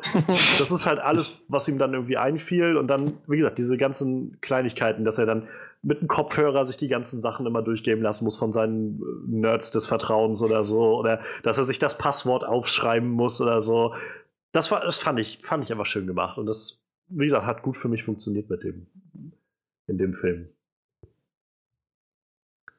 Ja, muss ich aber auch tatsächlich nachher noch was bei den negativen Sachen sagen. nee, aber okay. stimmt, der hat so die, die Arbeit, also ja, hat dem Film auf jeden Fall funktioniert, aber bei mir musste ich halt alles mit dem Buch messen, deshalb hm. muss ich dann nachher noch ein bisschen rumstenkern. das ist kein Problem. nee, ich, halt nicht, ich halte mich ja zurück, aber das sind halt so ein paar Sachen. du musst dich nicht zurückhalten. Lass, lass nachher auch alles raus, was dir. Äh, was es sind so ein paar Sachen, die also. hätten halt noch reingemusst, finde ich. So, die hätten halt ein paar Leuten noch ein bisschen mehr Charakter gegeben, finde ich. Betrifft gerade den Wade und den, den Bösen halt, ne? Ja, ja. Nolan. Aber wie gesagt, da kommen wir dann gleich noch zu bin gespannt. Für, für mich, der jetzt halt das Buch nicht gelesen hat und ja, ich, ich also auf jeden Fall. Für mich hat halt, der, der Film hat für mich einfach am Anfang sehr gut etabliert bekommen, dass es halt einfach so eine Fantasy-Geschichte ist, gerade so eine Fantasy-Sci-Fi-Geschichte, ähm, so ein mehr oder weniger klassisches Abenteuer, auf dem wir jetzt diese Charaktere begleiten. Ich habe halt nicht ab da an nicht mehr nicht mehr den Anspruch für diese Charaktere für mich gehabt, dass sie jetzt mir möglichst realistisch erscheinen müssen, so, sondern äh, was ich ähnlich wie ähm, halt ähnlich wie Star Wars oder sowas, wo ich halt so ähm, das, das Gefühl habe, das, das sind halt das sind halt so Charaktere, so ich sag mal, larger than life. Die verhalten sich jetzt nicht wie, wie so Hinz und Kunz auf der Straße, sondern sind halt einfach so, äh, sind halt einfach so in ihrer Filmwelt irgendwie. Und das hat halt gut für mich funktioniert. So, da, da konnte mich halt Spielberg irgendwie gut mit auf die Reise nehmen mit diesen Sachen. Ähm, ja. Was sagt ihr denn zum Soundtrack zum Beispiel? Der war ja auch schon quasi referenzgeladen. Ja, ja, eigene, einige äh, Songs waren auf jeden Fall ziemlich passend gewählt, finde ich. Äh, zum Beispiel Jump direkt am Anfang so, wie er da ja. runter springt und so. Ja, gut, das passt halt gerade gut, ne? Und ist ja auch irgendwie so ein klassischer so Song aus der Zeit, so den kann man da ruhig einbauen, denke ich. Äh, Lustigerweise haben sie ja nicht nur Songs genommen, auch nette Soundeffekte, die sie auch stellenweise aus Videospielen geklaut haben, was ich eigentlich ganz nett fand. Also nicht geklaut, halt ja. mit eingebaut haben. Das fand ich ganz cool. Ähm, boah, ich liebe ja einfach diesen Sound. Ich liebe ja einfach diesen Soundeffekt aus, äh, aus Zurück in die Zukunft. Also als er den Zemeckis-Würfel anmacht und dann halt dieses typische Thema irgendwie so zu erklingen, so diese, weiß nicht, was das sind, Glöckchen oder so, ja. irgendwie über Synthesizer, so das war, also ist jetzt kein ganzer Song, aber das fand ich zum Beispiel echt schön. Also äh, immer wieder diese kleinen Cues irgendwo so zu haben. Ich meine, um, sie hat ähm. noch irgendwo was aus Mario versteckt gehabt, glaube ich. Allgemein so, so wie. Ich, allgemein diese, die ganzen Videospielreferenzen, das war so krass, das ist total ja. übel, ey, wie viele Videospiele man so einfach in so einen Film reinklatschen kann. So. Das, ist, das, das, ist das war noch eine der, der, der Momente, die mich selber überrascht haben. So gerade weil ich am Anfang dachte, ah, oh, ja Gott einfach nur ein Haufen Referenzen. Ja, das, das geht wahrscheinlich alles an mir vorbei. Es gab einen Moment, wo ich entweder der Einzige im Kino war, der die Referenz gesehen hat oder der Einzige, der sich einfach darüber gefreut hat. Ähm, irgendwann im ersten Akt war das, äh, spaziert halt der Arkham Knight einmal durchs Bild. Ich dachte, Ja, ja, das, ja, das ja. gibt's ja nicht. So, ich dachte, die belassen es einfach bei Batman am Anfang hier. Du kannst Bergsteigen mit Batman. dachte ich, okay, ja, Batman natürlich. Wie, das- was anderes geht ja auch gar nicht. Wie wirst du Batman nicht da drin unterbringen? Ne? Aber dann ausgerechnet den Arkham Knight, das fand ich herrlich. Auch, auch das Design. Super, super Ja, geil. ja, ja. Alles Wahrscheinlich bei dem im Club oder wo? Originalgetreu. Ähm, vor dem Museum. Ja, Der, genau, also genau, er, ja. er geht halt rein Ah. ins Museum mit dem Ah. Kurator und Ja. so ihm entgegen im Eingangsbereich kommt der Arkham Knight. So, das, war, das war halt der Moment, wo ich irgendwie ziemlich laut so, so, so ein Lachen von mir gegeben habe, so ein kurzes Lachen und gemerkt habe einfach, dass keiner sonst darauf reagiert hat und dachte, oh, scheiße, jetzt bin ich hier der Depp. Ich glaube aber echt, es sind so viele Dinge. Ich Never schon gedacht, apologize. Niemals dafür entschuldigen. ich, ich habe halt echt schon so viele Referenzen gefunden, und als ich mir dann dieses Video von dem Typ angeguckt habe, habe ich gedacht, du hast ja gar nichts gesehen. so Und ich habe mich trotzdem schon Wolf gefreut wie Sau, weil ich so viele Sachen gesehen habe. So, weißt du, es gibt einfach noch viel, Es viel passiert mehr. ja auch viel, ne? Also Ja. gerade weil es ja einfach nur so Charaktere sind und dann, wie gesagt, passiert viel diese Schlacht am Schluss. Also ich will nicht wissen, wie viel man da erspähen kann in dieser ganzen Schlachtsequenz. Ähm, Ich, ich fand, äh, was ich, also für mich eine der coolsten eingebauten Dinger war, wo, wo äh, Ash sich als äh, Goro aus Mortal Kombat verkleidet hat, hier dieses vierarmige Vieh, so, das fand ich, das Ja. fand ich so gut, das fand ich so lustig. Ich das, Ja, Alter, das ist Goro. vor allem dann mit dem, mit dem Xenomorph, der dann aus der Brust rauskommt Ja, ja, und dann ja. halt so trapp, gut. trapp, die, das Kostüm so einmal aufschnappt irgendwie. Das war super Das sind, gut. genau, das ist so das, wo ich das Gefühl habe, sie setzen dann halt diese Referenzen auch gut ein. So halt, um es einzubetten, so diese Leute ticken halt auch genau so, um halt mit solchen Sachen dann Spaß zu machen. Und ähm, insofern fand ich das halt sehr, sehr schön. Also ich muss auch sagen, ähm, ich habe halt Gundam nie gesehen, Mhm. aber dieser im Finale irgendwie dann so dieser Kampf von Mecha Godzilla gegen halt den Gundam und den Iron Giant so, das war schon, das war schon echt cool mit anzusehen, fand ich. Also das, äh, das hat mich schon beeindruckt. Also überhaupt Mecha Godzilla hätte ich jetzt halt überhaupt nicht erwartet, da zu finden. Ähm, und Ja, das war schön, der war auch im äh, Buch tatsächlich so drin. Das war schön. Also der, der Sorrento nimmt auch den Mechagodzilla, das ist ziemlich Und gut. für mich ist es, glaube ich, also für mich ist das auch so der Moment, wo, ähm, wo ich das erste Mal bei, bei ähm, na, wie heißt der gleich hier, Nolan Sorrento, Sorrento, irgendwie das, das, das mitbekomme oder für mich so mitbekommen habe, dass er anfängt, so langsam zu verstehen, warum das Leuten so viel wert ist, so diese Ja. ganze Sache. Weil er halt auf einmal Dinge tun kann, die er sonst nicht da tut und so weiter. Ähm, fand ich zum Beispiel, also fand ich da nochmal mit so ein bisschen tragend an der Stelle. Ähm, aber ansonsten halt, diese ganze Schlachtsequenz ist halt echt Hammer. Also so visuell und halt einfach auch gefüllt mit wieder Referenzen und Leuten, die man da irgendwie alle spielen kann. Sei es jetzt äh, Charaktere aus Overwatch. Ich fand es sehr schön, als man die Ninja Turtles gesehen hat, wie sie irgendwie so einen Typen auf dem Boden verprügelt haben. Ja. ähm, aber fand ich schon im Trailer damals schön im ersten, irgendwie, dass die Battletoads irgendwie in der ersten Reihe mitlaufen Ja, oder so. Und Das ist auch so, Digga, so. Das Lustige ist ja, also, ich habe so, so ein paar äh, Überschriften gelesen von deutschen Zeitschriften, die dann schreiben, so, ja, so, so ein net, netter Teenie-Spaß, wo ich mir so denke, ja, mag sein, so, aber ich glaube, wenn du nicht Mitte 20 oder älter bist oder so, so um den Dreh, dann du nimmst ab dem Alter noch viel mehr aus dem Film mit, einfach weil du diese ganze Referenz Das verstehst. denke ich auch. Also ich glaube, eigentlich ist der Film halt auch eher ausgerichtet auf ein anderes Publikum. Also sie versuchen halt, glaube ich, mit dieser, mit dieser Teenie-Story dahinter halt schon noch irgendwo diese, diese Kernzielgruppe der Teenager und jungen Ja, klar, irgendwie mit reinzuholen. Ähm, aber so was die Referenzen angeht, ähm, setzt das Ganze doch, glaube ich, sehr auf die Leute, die halt damit aufgewachsen sind, also die irgendwo in den, in den 80ern, 90ern halt klein waren. Ja, vor allem, ähm, ich glaube, also wenn du jetzt die jüngere Generation nicht abholen wolltest, würdest du halt Overwatch nicht reinbringen. Ne? Ich meine, Ja. äh, im, im Buch kamen ja diese ganzen äh, so Referenzen ja nicht mal überall vor. Da wurde ja nicht beschrieben, so, ja, in der Oasis auf einmal kam mir Rio aus Street Fighter entgegen, wird ja, Ja. gar nicht beschrieben, ist ja auch Quatsch so. Aber wenn du es dann darstellst, ne, dann kannst du das ja locker machen. Aber äh, wie gesagt, also ist halt viel für eine etwas ältere Generation drin. Wie, wie gesagt, äh, 80er Jahre Videospielgeschichte, Pac-Man, äh, Joust, Atari 26 etc. Ist ja also 70er, 80er. Aber du hast halt auch echt die Möglichkeit, dann sowas wie Overwatch noch reinzubauen halt. Oder und ich sag mal so Charaktere wie, wie Rio aus Street Fighter ist ja, die sind ja quasi zeitlos, weil es die ja immer noch gibt. Oder auch Tomb Raider oder so, ne? Ich meine, Ja. oder Lara Croft, die sind ja auch relativ zeitlos, sag ich mal, ne? Also die, die existieren ja auch schon seit weiß ich nicht, 20 Jahren oder was. Naja. Das ist halt echt schön. Was ich zum Beispiel auch noch eine sehr schöne Szene oder ein schöner Moment fand in dem, äh, in dem Finale war, als sie Chucky losgelassen haben auf, ja, auf das Schlachtfeld. Das, das war Hier, so, vielleicht hilft dir der. ja, und einfach, wirf ihn einfach raus. Und, und dann halt immer so diese Cuts zu sehen zu den Le Leuten in der, äh, zu ja, die Sixers oder so, die, die so nach und nach einfach mal alle so rausgeflogen sind. Ist herrlich. Genau, genau sowas mag ich dann irgendwie, wenn es, also sowas halt gut eingesetzt, das Ganze. Ja, stimmt. Das war echt ziemlich coole Szene. Was ich für mich noch sagen kann, also mal jenseits aller, ähm, aller Referenzen oder visuellen Sachen oder sowas, ähm, ich fand eigentlich, also wie gesagt, ich fand es vom, vom Pacing sehr schön. Ich war halt die ganze Zeit irgendwie dabei. Ich habe mich irgendwie sehr gut auf dieses Abenteuer einlassen können und mitnehmen, das alles so mitnehmen können.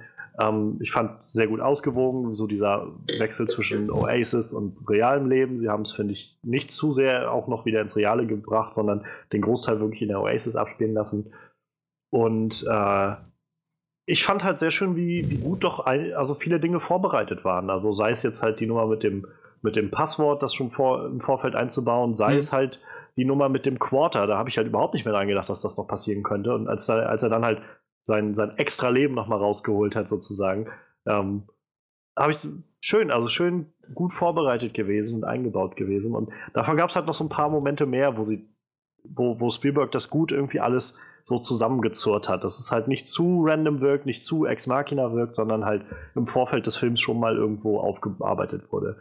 Und äh, das, also das gefiel mir halt und das hat wieder dazu beigetragen, dass ich irgendwie dann diesen Film doch so gut am Stück irgendwie mit dabei war und nicht irgendwie rausgezogen wurde. Ich klopfe dabei da doch eines Kleinen auf äh, die Schulter, weil zum Beispiel die Sache mit dem äh, Quarter hat er schon geschrieben. ja, aber ich meine, man muss es halt auch im Film dann gut umsetzen. Aber ja, natürlich. Nee, also. klar.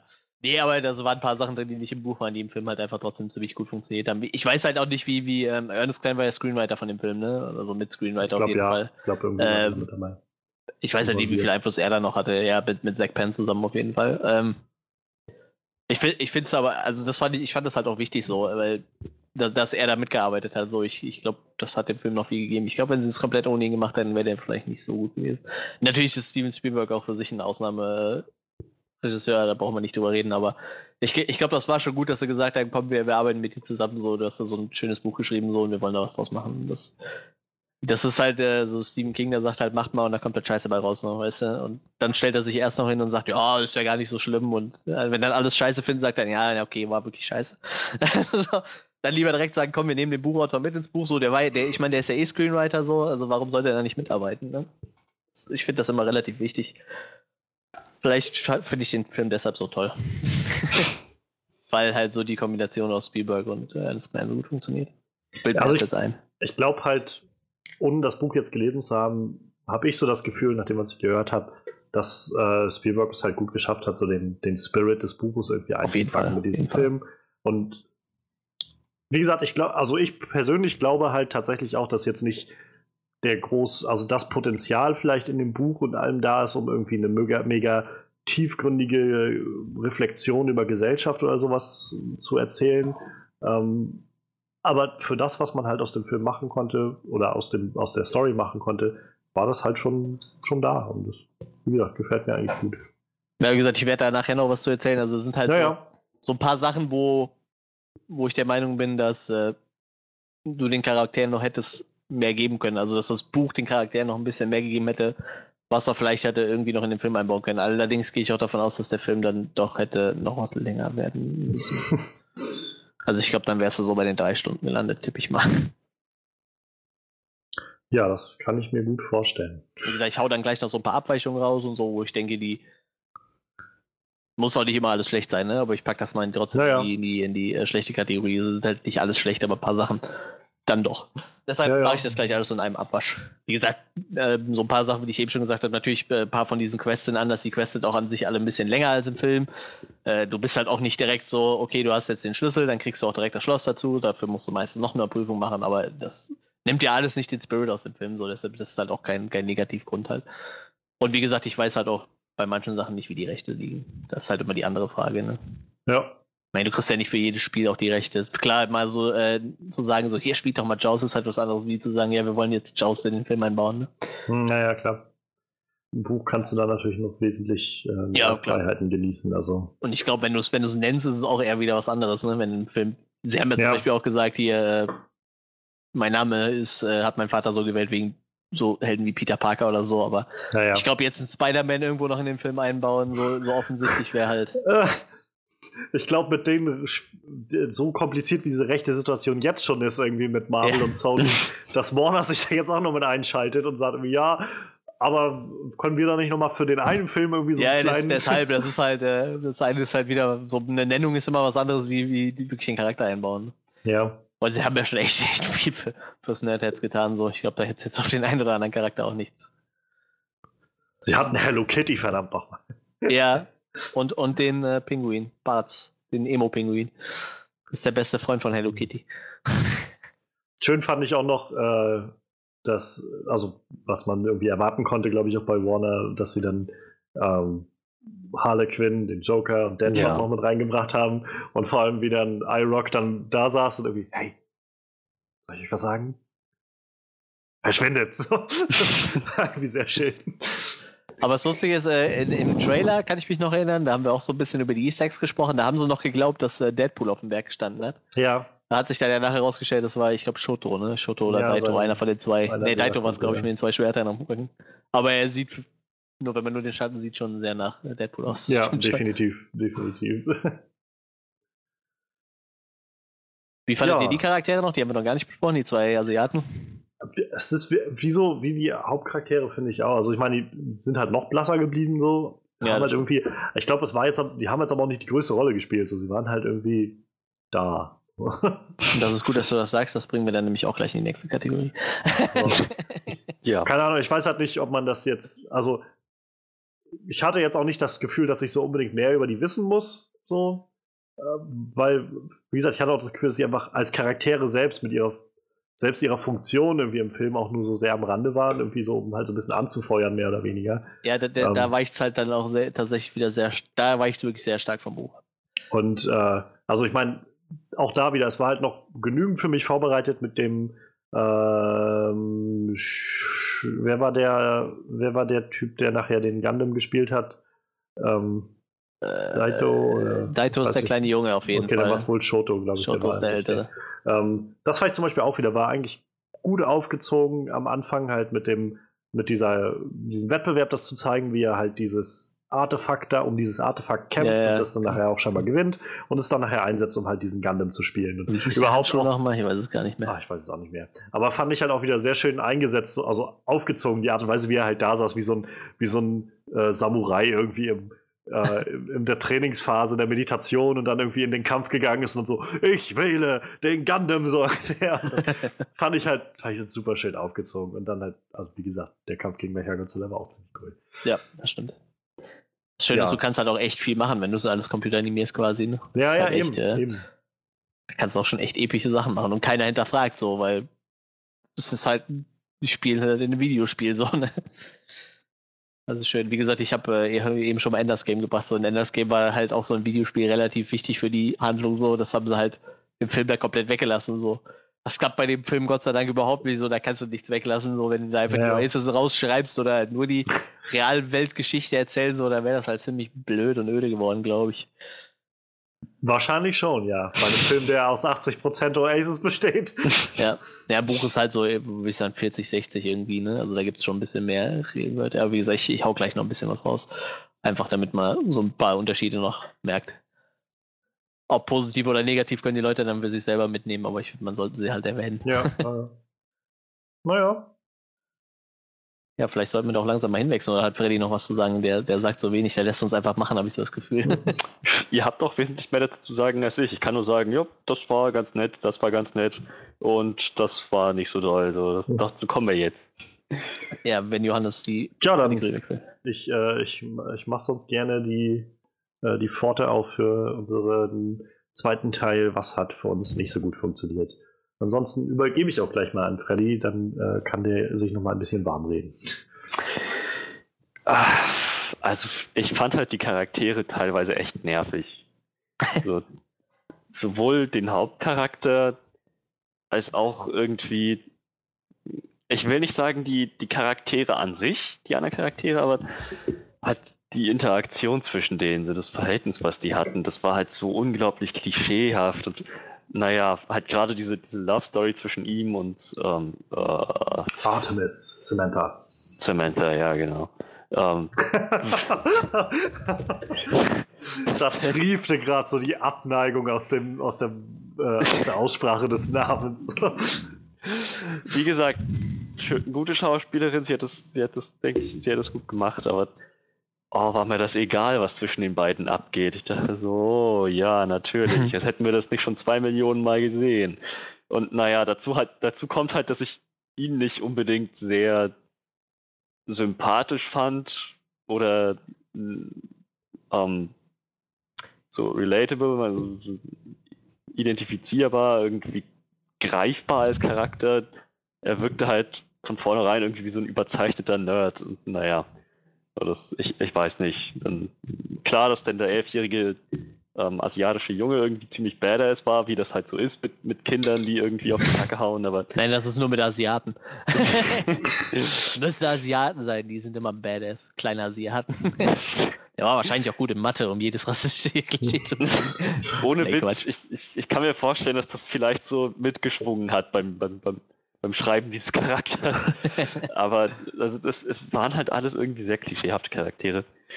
Und ähm, haben mich halt nicht so wirklich erreicht. Und ich dachte, ja, irgend, also mich, mich interessiert das grundlegende Konzept, diese Oasis und äh, so, aber wie jetzt diese ganzen Charaktere, die sich ursprünglich nur über Avatare kennen, dann auch im realen Leben Freunde werden, bla bla bla. Das, boah, das, das ist mir so egal. Mein, meinetwegen können die auch die Hälfte dieser Charaktere einfach komplett rausstreichen. Das würde mir nicht fehlen.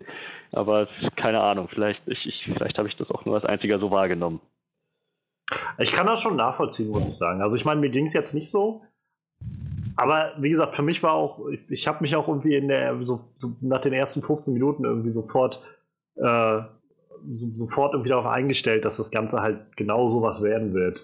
Ähm, so diese Charaktere halt mehr so Tropes bleiben, ähm, die einfach dieses, dieses Abenteuer-Feeling irgendwie übertragen.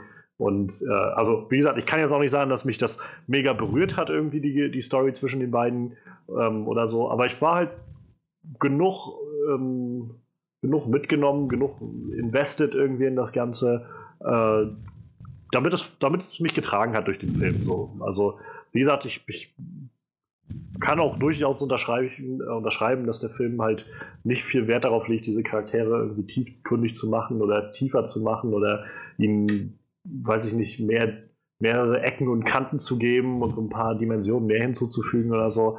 Ähm, das, das ist halt nicht der Fall. So.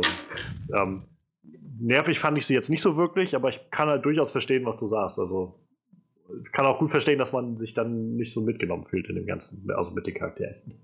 Naja, aber ich meine, also sie hätten ja gar nicht mal so viel tiefgründiger sein müssen, einfach nicht nur so sie, sie waren halt sehr, sehr stark überzeichnet einfach.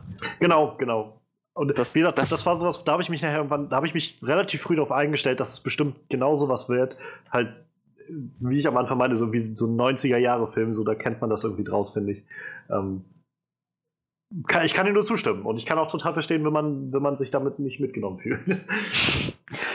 Ja, ja, also wie, wie gesagt, so rein von der Tiefe her hätte das gar nicht mehr sein müssen, aber ähm, ähm, ich, eigentlich bin ich auch immer an Bord, so bei, bei so Sachen wie, wenn das Konzept cool ist, dann kann man auch Charaktere da reinbauen, die nur irgendwie halbwegs durch die Story tragen. So, wenn das funktioniert, dann reicht das. Aber dann, dann denke ich da hauptsächlich so an einen Charakter wie Owen Grady aus Jurassic World, der halt, wo halt ja, auch nicht unbedingt tiefsinnig ist mit vielen Ecken, Ecken und Kanten und dreidimensional, aber halt irgendwie geerdet und so mh, ähm, wie soll ich das sagen, greifbar als Charakter. Nicht, nicht so eine Karikatur mehr oder weniger. So, das hat mich in dem Fall jetzt schon ziemlich gestört. Aber ja. Ähm, ja, das ist halt eine Sache, die mir nicht so gefallen hat. Ja, das ist gut, da kann ich mich dann direkt einklinken und äh, ein paar Sachen aus dem Buch bringen, die halt im Film nicht drin waren. Also ähm, in erster Linie, also ich, ich schließe mich da auch ein bisschen an. Also ich bin tatsächlich, aber bei mir war es halt in erster Linie äh, Wade dem halt, finde ich, was gefehlt hat. Vor allem, wenn man halt das Buch kennt. Äh, äh, Daito, ganz krass, ganz, auch krasser Unterschied. Äh, und äh, Nolan, Sorrento. Ähm, ich ich finde halt, ähm, die haben den Nolan Sorrento halt ein bisschen ähm, ja, nicht albern, aber da, durch seine Unwissenheit und so, und der wirkt halt manchmal sehr unbeholfen so, weil er halt zum Beispiel sich nicht so gut auskennt eigentlich mit zum Beispiel seinen, seinen 70er, 80er Jahre Referenzen und braucht halt immer jemanden, der ihm redet. Und äh, ich finde ihn halt nicht so wirklich Badass für einen Bösewicht halt irgendwie, ne? Also ich finde der. Da würde ich jetzt zum Beispiel gegen sagen, genau das, also das brauche ich in diesem Film nicht. Ich brauche keinen, ja, keinen Darth Vader in diesem Film, der irgendwie ja, der da furchteinflößend ist war, oder so. Warte ab, ich war ja noch nicht fertig. Im Buch, ich meine, also. Im Buch geht's nämlich, äh, geht er nämlich nachher her und ähm, die finden halt den Daito in seiner Wohnung und dann zieht ihn aus der Bude raus und dann bringen die den einfach um. Also Daito stirbt im Buch und das ist halt ein ziemlich harter Moment in diesem Buch.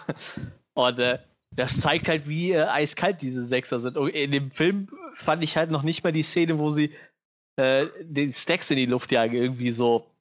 Da hatte ich gedacht, so, oh, das ist jetzt echt, das ist jetzt ein ziemlich böser Verein. So, die haben, dafür waren mir halt diese ganzen Charaktere in dem Stack total egal. Ähm, zum Beispiel diese alte Dame, die er, bei der er kurz da im Hof landet, ganz am Anfang in der Szene, ne, wie er sich da so rausschleicht aus seinem Haus. Ähm, mhm. Das ist so eigentlich seine, ja, ich würde sagen, fast so seine Ziel, Mutter. Also so, zu ihr geht er halt immer, weil er keinen Bock auf seine Tante hat. So, das ist halt so sein, so ein bisschen seine Bezugsperson, weil er hat ja, er hat ja kein gutes Verhältnis zu seiner Tante, obwohl das im Film auch nicht ganz so krass war. Da war ja eher der Macker von der Tante, der Schlimmere. Im Buch ist halt sie genauso durchgeknallt und kann ihn halt auch nicht ab. Und äh, er will halt daraus, deshalb versucht er halt dieses Easter Egg zu bekommen. Ähm, und wie gesagt, also durch den, den ich finde diesen Tod von Daito hätten die meiner Meinung nach ruhig reinbringen können, aber ich glaube, das hätte so ein bisschen dieses Feeling, was, was Johannes so meint, dieses 90er-Jahre-Feeling so ein bisschen rausgenommen irgendwie. Ich glaube halt, also wenn ich das so höre, dann denke ich halt auf jeden Fall, es ist natürlich ein großer Unterschied zum Buch, so ohne Frage. Ähm, für mich war halt, als ich, als der Film durch war, hatte ich halt so das Gefühl, ich glaube, ich sagte auch zu dir, Freddy, für mich fühlt sich das so an, also es ist storymäßig nicht wirklich zu vergleichen, aber es fühlt sich so an wie, wie zurück in die Zukunft, so von der, vom Feeling, so vom, vom gutes, gute Unterhaltungsfeeling so. Und, ähm, und wenn ich also an den Film zurückdenke, so, ich hätte da auch nichts drin haben wollen, was mir irgendwie so einen düsteren Aspekt so in der Art und Weise reinbringt. Und ähm, also es hätte, glaube ich, den Film sehr umgekrempelt, wenn man jetzt angefangen hätte, noch Tote damit reinzubringen und ja, deshalb kann also ich diesen Film halt, also so. deshalb kann ich dem Film halt auch echt viel abgewinnen, so weil der Film funktioniert halt echt gut. Äh, wie gesagt, ähm, ich mache gleich direkt mal weiter bei Wade so. Also ich finde die Charaktere halt relativ blass, wie Freddy das auch schon sagt. Die sind halt so, weil ein bisschen nervig so. Und wie gesagt, ich, dem äh, Wade fehlt halt auch super viel so. Der ist halt, deshalb sagte meine Freundin halt, der ist ja gar nicht dick so. Weil eigentlich ist das halt so ein dicker Junge, der lebt halt entweder da in, in der Wäschekammer von seiner seiner äh, Tante, also das ist halt wirklich sein Zimmer so, weil die haben da keinen Platz für ihn, er muss halt in der Wäschekammer hausen. Ich finde, das kam halt auch kaum rüber so. Er hat zwar da gepennt, aber irgendwie so, da, die haben sich halt ein bisschen wenig Zeit für den Charakter selber genommen und halt viel in die Oasis verlagert. Und eigentlich passiert halt außerhalb von der Oasis richtig viel. Ähm, als er dann den ersten Schlüssel gewinnt, kriegt er ja dafür richtig viel Asche.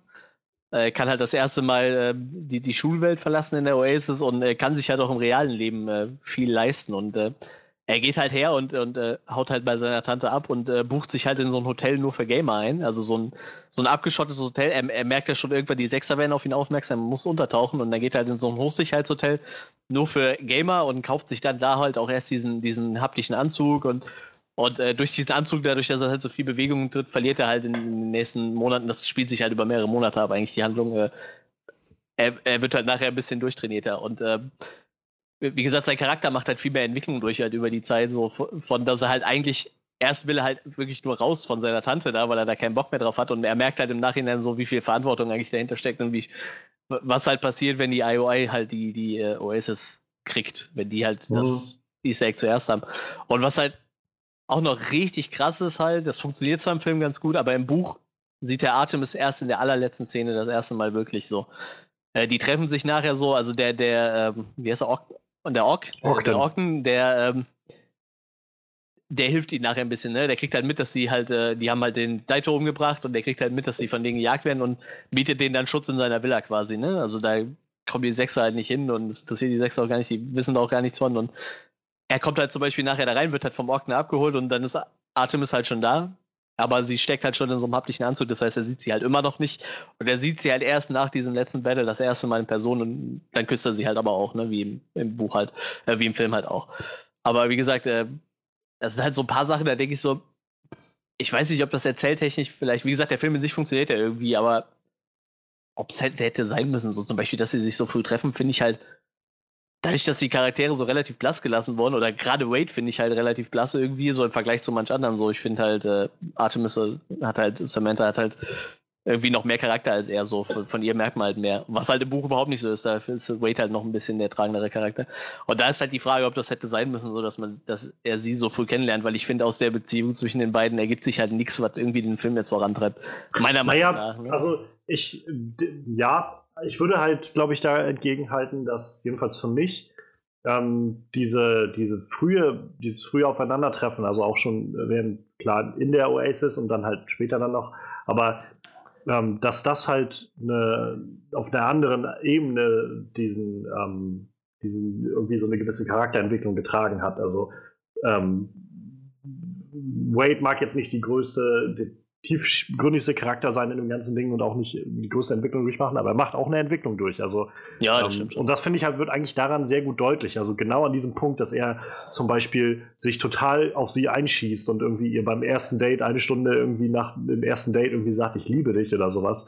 Ähm, das ist der Punkt, wo, wo sie ja dann auch sagt, irgendwie, bist irgendwie, du, du, denkst nicht außerhalb von diesem Ding hier gerade. So, du bist völlig eingesperrt in dieser Oasis. Und ähm, das also fand ich zum Beispiel sehr gut. Sie haben damit eigentlich, oder es hat funktioniert. Also sie haben damit äh, funktionierend ähm, klar gemacht oder auch irgendwie diesen Kontrastpunkt aufgezeigt, wo Wade irgendwann anfangen musste, ähm, zu verbinden, dass das, was er in der Oasis macht, auch sein Außenleben betrifft und dass das Außenleben vielleicht auch ähm, eine, eine, andere Rolle spielen müsste bei ihm als das, was er da gerade in der Oasis macht. Ja, das ist ähm, aber auch wiederum total lustig. Also in, in, äh, im Buch äh, entwickelt sich halt ihre Beziehung halt auch tatsächlich halt nur über die Oasis. Wie gesagt, er kennt sie ja nicht, ne? Mhm. aber er verliebt sich halt auch in sie und äh, diese, diese Szene, wo sie so sagt, du, du wirst halt in der Realität enttäuscht sein, so das ist halt quasi äh, ja. da auch, auch, so halt, ne? Also das, das ist tatsächlich was, wo ich eher ein bisschen ein Problem mit habe in dem Film, wo ich so nämlich echt jetzt so, also sie suchen halt einfach zwei in, in sag ich mal, nach, nach äh, alltäglichen Maßstäben wenigstens äh, hübsche, wenn nicht überdurchschnittlich hübsche Personen aus. Und nur weil sie dann irgendwie einmal so, so ein kleines, also so, so ein Geburtsmal irgendwie ja, ja, auf dem Gesicht halt hat, tun sie, tun sie dann, als ob sie irgendwie jetzt unglaublich hässlich wäre. Und er jetzt halt, also ich ja, glaube, bei, bei äh, YouTube hatte ich irgendwo gesehen, wo eine das aufgegriffen hat, wo sie meinte, so wie er irgendwie ihr ins Gesicht sagt, so von wegen, äh, es stört mich nicht, oder wie er das gesagt hat, also du hattest recht, äh, du hattest Unrecht, ich bin nicht enttäuscht oder so. So, äh, okay, es ist also schön, schön, äh, jede Frau möchte das gerne hören, irgendwie, dein Gesicht ist nicht schlimm. So. Weißt du, sie, sie, ziehen das auch so auf, als wäre er Shrek und würde der Fiona in, am Ende von Shrek des ersten Films irgendwie sagen, hey, du bist in deiner Ogerform für mich wunderschön oder so. So ziehen ja, sie das irgendwie auf. Dabei hat sie halt einfach ein Geburtsmal, über das jeder hinwegsehen würde, der, dieses, der diese Frau sieht. Ja, das, das Lustige ist, das wird nachher im, im Buch, glaube ich, überhaupt nicht mehr thematisiert. So, also es wird halt gesagt, dass sie es hat, aber das war es halt auch. Er geht da halt einfach gar nicht drauf ein. Das interessiert ihn halt auch einfach ja. überhaupt nicht so. Wie, wie es halt hätte im Film vielleicht auch sein können. So, ne? Aber es wird ja so doch schon sehr krass, äh, äh, krass hervorgehoben. So. Gut, da, dass sie jetzt sagt, so, okay, du bist enttäuscht, dass sie vielleicht Probleme damit hat. So, ich, ich glaube vielleicht, dass, äh, dass du da, also wenn ich so ein, schweres äh, Geburtsball im Gesicht hätte, würde mich das vielleicht menschlich auch stören. Aber ja, aber. Aber so prinzipiell, äh, ja, wie gesagt, ich glaube, also im Buch haben sie es halt auch dabei belassen, dass sie halt sagt, so, ja, du wirst vielleicht, vielleicht enttäuscht sein, so und äh, es hat ihn halt im Endeffekt einfach nicht interessiert. Es wurde halt auch gar nicht mehr thematisiert. So, ich glaube, das Buch hat ziemlich genau mit dem Kurs eigentlich auf. So, äh, das ist halt was ich aber allerdings, das habe ich vorhin total vergessen, was halt total lustig war, war halt, äh, Ash haben sie fast eins zu eins übernommen, ne? Also, äh, sie spielt halt eigentlich ein, äh, im Buch spielt sie halt einen heterosex äh, heterosexuellen, äh, sehr athletischen Weißen einfach. Und äh, ist halt einfach eine, eine lesbische Afroamerikanerin so im wahren Leben so. Das fand ich auch wieder sehr schön aufgezogen, dass sie ja. halt zu ihm sagt irgendwie noch, ja Mann, das könnte irgendein Dude sein, so du weißt ja. nicht was das. Und dann ist sie halt diejenige, so die dann. Ja, fand, ich, das fand ich sehr schön. Total lustig so. Wie Obwohl gesagt, ich, das, haben, das haben sie auch ziemlich so übernommen. Ich muss sagen, im Englischen hatte ich am Anfang echt Probleme, sie zu verstehen, weil sie dieser Ork-Charakter oder was das war, den sie da gespielt hat, dieses Wesen, hat halt so eine unglaublich tief gepitchte Stimme gehabt. Und Ja, dann, ja. dann irgendwie halt mit dem Akzent und hat sich schnell geredet am Anfang. Ich habe echt zu tun gehabt. Ich musste mich erst drauf einschießen, bis ich sie dann wirklich verstehen konnte. Ähm, was ich noch einwerfen kann, ist, ähm, also sind so zwei, drei Sachen, aber wir waren jetzt gerade schon mal bei Charakteren. Ähm, so, so gut ich irgendwie, also so gut ausgeleuchtet ich Hallidays Charakter jetzt auch fand in dem Ganzen und auch gut gespielt so, ähm, habe ich irgendwie, also je mehr ich drüber nachdenke, komme ich irgendwie so auf so einen Punkt, wo ich das Gefühl habe, es macht irgendwie wenig Sinn, wie der, also wie, wie er irgendwie seinen Wettbewerb aufzieht und gleichzeitig aber seine Botschaft irgendwie am Ende sagt. So dieses, das Wichtige ist, dass ihr halt irgendwie äh, aus meinen Fehlern lernt, dass sie halt rausgeht und auch irgendwie äh, ne, die, die echte Realität, das ist das Einzige, was echt ist, so ungefähr. Ähm, sein, und der Weg, den er sich dafür ausgedacht hat, war zu sagen, alle Leute müssen sich darauf einschießen, was ich alles an Popkultursachen, die alle virtuell und so weiter sind, was daran cool war, das, das leuchtete mir jetzt nicht so wirklich ein und ist also in meinem Verständnis immer noch mit einer der größeren, äh, ja, größeren Schnitzer irgendwie in dem ganzen Ding, so in der Thematik, die da drin schwebt. Ich- Ich meine, das hat so im Buch auch gar nicht so krass. Ich glaube, er hat das einfach nur gemacht, so weil er so sagte, ich habe halt keine Erben und irgendwer muss, den, muss das der übernehmen. Also mache ich mir da jetzt so ein lustiges Spiel draus. Ich glaube, mehr Hintergedanken hatte der gar nicht. Äh, er, also es gibt halt diesen roten Knopf, ne, womit du die Oasis theoretisch ausschalten kannst. Was ja prinzipiell vielleicht auch Ver nicht. versuch vielleicht ihn äh, nicht gleich am ersten Tag aus Versehen zu drücken. Ja, also wie gesagt, diesen, diesen Knopf, den gibt es halt im Buch auch, aber auch dieses, ja, wir haben uns dafür entschieden, Dienstags und Donnerstags machen wir die, äh, äh, machen Ja. wir halt die OS aus. Würde halt im Buch gar nicht funktionieren. Das wurde halt zum Beispiel im Film auch nicht thematisiert. So im Buch gehen die Leute halt da in die Schule so. Weil die Leute haben halt einfach gar nicht die Kohle, in die richtige Schule zu gehen. Da werden halt einfach so 200 virtuelle Schüler in der äh, virtuellen Schule unterrichtet, weil es halt Ja. billiger ist, ne? So, äh, Deshalb, das, das hätte im Buch gar nicht so funktioniert. Deshalb bin ich halt auch mal gespannt. Ernest Klein arbeitet angeblich an der Fortsetzung. Ob er sich jetzt an seinem Buch orientiert oder ob er jetzt den Film einfließen lässt. Ich habe nämlich jetzt auch gesehen, es gibt von dem Buch eine, eine Spielfilmfassung. Jetzt habe ich keine Ahnung, ob das einfach nur sich auf das Cover bezieht, was jetzt einfach das, äh, so eine Szene aus dem Buch Ja. enthält, Ja, ja. oder ob die jetzt wirklich das, den Roman so umgeschrieben haben, dass er auf den Film passt. Was ich ja echt ein bisschen schade finde. So. Kann ich mir eigentlich überhaupt nicht vorstellen. Nee, ich Also, eigentlich auch nicht. Aber ich, Ich bin weiß halt halt- gespannt, wie das weitergeht. So. Bei so Sachen wie der Marsianer haben sie es damals auch so gemacht, dass sie dann quasi das Cover drauf hatten mit, mit äh, Matt Damon und auf dem Mars und so. Ja. Und letztendlich war dann aber der Originalroman dann da drin. Ich, ich, ich habe also mal kurz reingelesen, also es gab äh, irgendwo eine, eine Leseprobe von 20 Seiten und also die war, äh, also ich, ich meine, die war eins zu eins zu dem Buch, was ich hier stehen habe. So, ich, ich gehe auch nicht davon aus, aber ist jetzt halt trotzdem die Frage so, ich, ich weiß nicht, wie gut kommt der Film denn an? Das haben wir doch gar nicht gesagt. Wie, wie läuft er denn gerade so? Box Ähm, Office ja bei fast Box 400 Office- Millionen, ja. Also er läuft gut. Ist einer der größeren Hits, die Spielberg in den letzten Ja, ja. Dekaden hatte. Also Also geht man davon seinem- aus. hat an seinem Eröffnungswochenende gut eingespielt. Ähm, 41 Millionen Dollar, das ist schon, schon, äh, schon gut. Ähm, auch jetzt immer noch gut nachgelegt. Ähm, ja, und weltweit kommt er halt auch ganz gut an. Also äh, steht jetzt, wie gesagt, wie du gerade meintest, irgendwie bei 395, jetzt knapp 400 Millionen Dollar. Das ist halt schon okay und das ist halt irgendwie in der zweiten Woche. Es wird jetzt keine Milliarden einspielen oder Ja. sowas und dafür ist halt, glaube ich, auch wirklich dann zu kurzlebig, so vom Feeling her und so. Aber es hat keinster Weise irgendwie, also glaube ich jedenfalls nicht, dass es irgendwie ein Flop ist in dem Sinne. Ja, Kritiken sind ja auch nicht schlecht, ne? 74 Prozent äh, äh, ähm, Rating von, von Kritikern und 80 Prozent von Audience Score. Also gehen wir mal davon aus, es wäre wahrscheinlich auch keiner abgeneigt, wenn ein gutes zweites äh, Buch käme, das zu verfilmen. Aber das ist halt, wie gesagt, jetzt die Frage. Äh, ich hoffe, äh, ich, Ja. ich hoffe halt, dass er sein Buch weiterschreibt und die halt für den Film das dann halt so anpassen, wie es halt ist. die Ne? Frage auch, ob es für einen Film dann noch Sinn macht, wenn sie jetzt so, wie sie den am Ende lassen und so. Also ich hätte Ja. auch kein Problem damit, wenn das erstmal so stehen bleibt. Ich muss halt nicht noch eine unbedingt eine Fortsetzung davon wa- Was auch noch lustig war, äh, war vielleicht eine Referenz ans Buch. Also eigentlich ist so ähm, von, von Age die, die Basis, also er ist halt eigentlich, er ist zwar schon irgendwie so ein Bastler, aber ähm, er hat halt eigentlich keine Werkstatt, sondern er hat halt so ein so, so 70er Jahre Keller irgendwie mit so ein paar Arcade-Automaten und äh, so von der Beschreibung her passt das halt an, auf den Ort, wo halt nachher Artemis und äh, Wade halt zum Schluss liegen. Also diese, diese Wohnung, die sie da haben, so, das Mhm. ist halt, das wirkt halt so, als sollte das eigentlich, als wäre das so im Ursprung die, äh, das Basement, wo die sich halt immer treffen. Die treffen sich halt immer nach der Schule da im, im äh, Age, seinem, seinem Keller, sag ich mal. Naja. Das ist halt, äh, das war, war Aus Versehen wird es ganz sicher nicht so gewesen sein. Wie gesagt, passt da auf jeden Fall.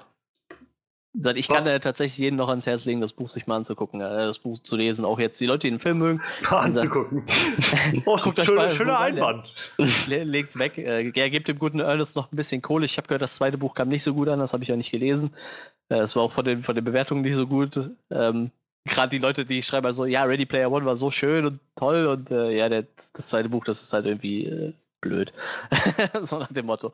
Äh, wie gesagt, ich hoffe, ähm, dass halt äh, jetzt durch diesen Film noch ein paar Leute das Buch lesen, aber wie gesagt, man soll sich halt, sollte sich darauf einstellen, dass da doch ein paar Änderungen drin sind. Aber auf jeden Fall, dieser Grundton wird halt äh, schon beibehalten. So die Idee dahinter ist dieselbe. Ähm, die Liebesstory ist halt quasi dieselbe, die endet halt, also die endet gleich, die baut sich ähnlich auf, nur halt mehr in der Oasis im Buch, aber ich kann halt echt jedem empfehlen, das Buch noch zusätzlich zu lesen. So, also das schließt sich nicht aus. Ich, ich, ich kann die, ich auch so viele ich jetzt im negativen Teil gesagt habe, was sich halt, äh, was halt an Unterschieden da ist, äh, ich kann trotzdem beide separat nebeneinander stellen und finde die halt beide ziemlich, ziemlich gut. Ich hatte noch was, was ich noch anbringen wollte. Ja, mach ruhig. Ähm, ich wollte das noch nicht, das klang zwar abschließend, aber sollte es nicht sein. ja, ja, ich wollte noch dem Zuschau äh, Zuhörer nochmal klar machen, dass wir noch nicht fertig sind. Ja, ja, ja.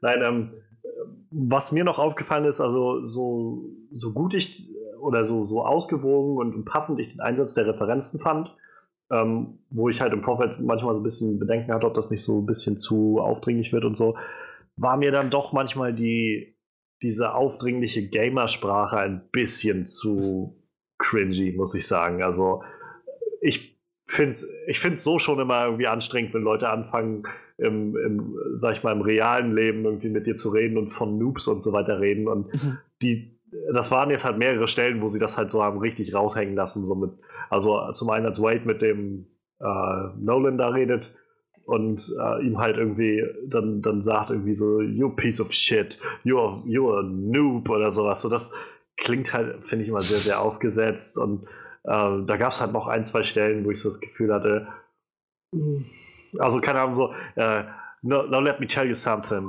I'm a fanboy and a real fanboy knows a hater when he sees them. So, das sind so die Sachen, wo ich gedacht habe, oh, das, das geht mir jetzt so ein bisschen zu weit über die, über die Grenze von, von dem Ganzen. So, wenn Leute anfangen, so von sich selbst, so, ich bin ein Fanboy und weißt du was, so, das, das finde ich, hm, finde ich irgendwie nicht so geil. Das ist, äh, im Buch ist es äh, auch, äh, auch krass, da äh, boah, die, die ballern sich da die ganze Zeit mit irgendwelchen Phrasen und Referenzen aus so 70er, 80er Jahre Serien und, und Büchern ja. und Filmen zu. Boah, das ist auch echt anstrengend stellenweise so. Also ich, ich weiß, einige Leute haben.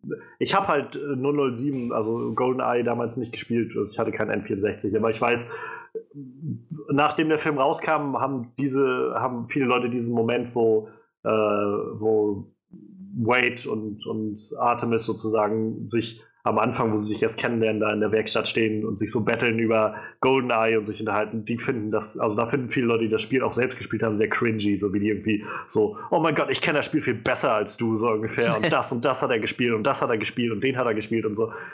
Weiß ich nicht. Also ich kann es irgendwo nachvollziehen. Mich hat es jetzt halt nicht so sehr gestört, weil ich einfach das Spiel jetzt irgendwie nicht so kannte und nicht so den. Ich weiß, welches es ist und was so der, die Grundprämisse ist. Ich habe es aber halt nie gespielt und nicht so den Bezug dazu.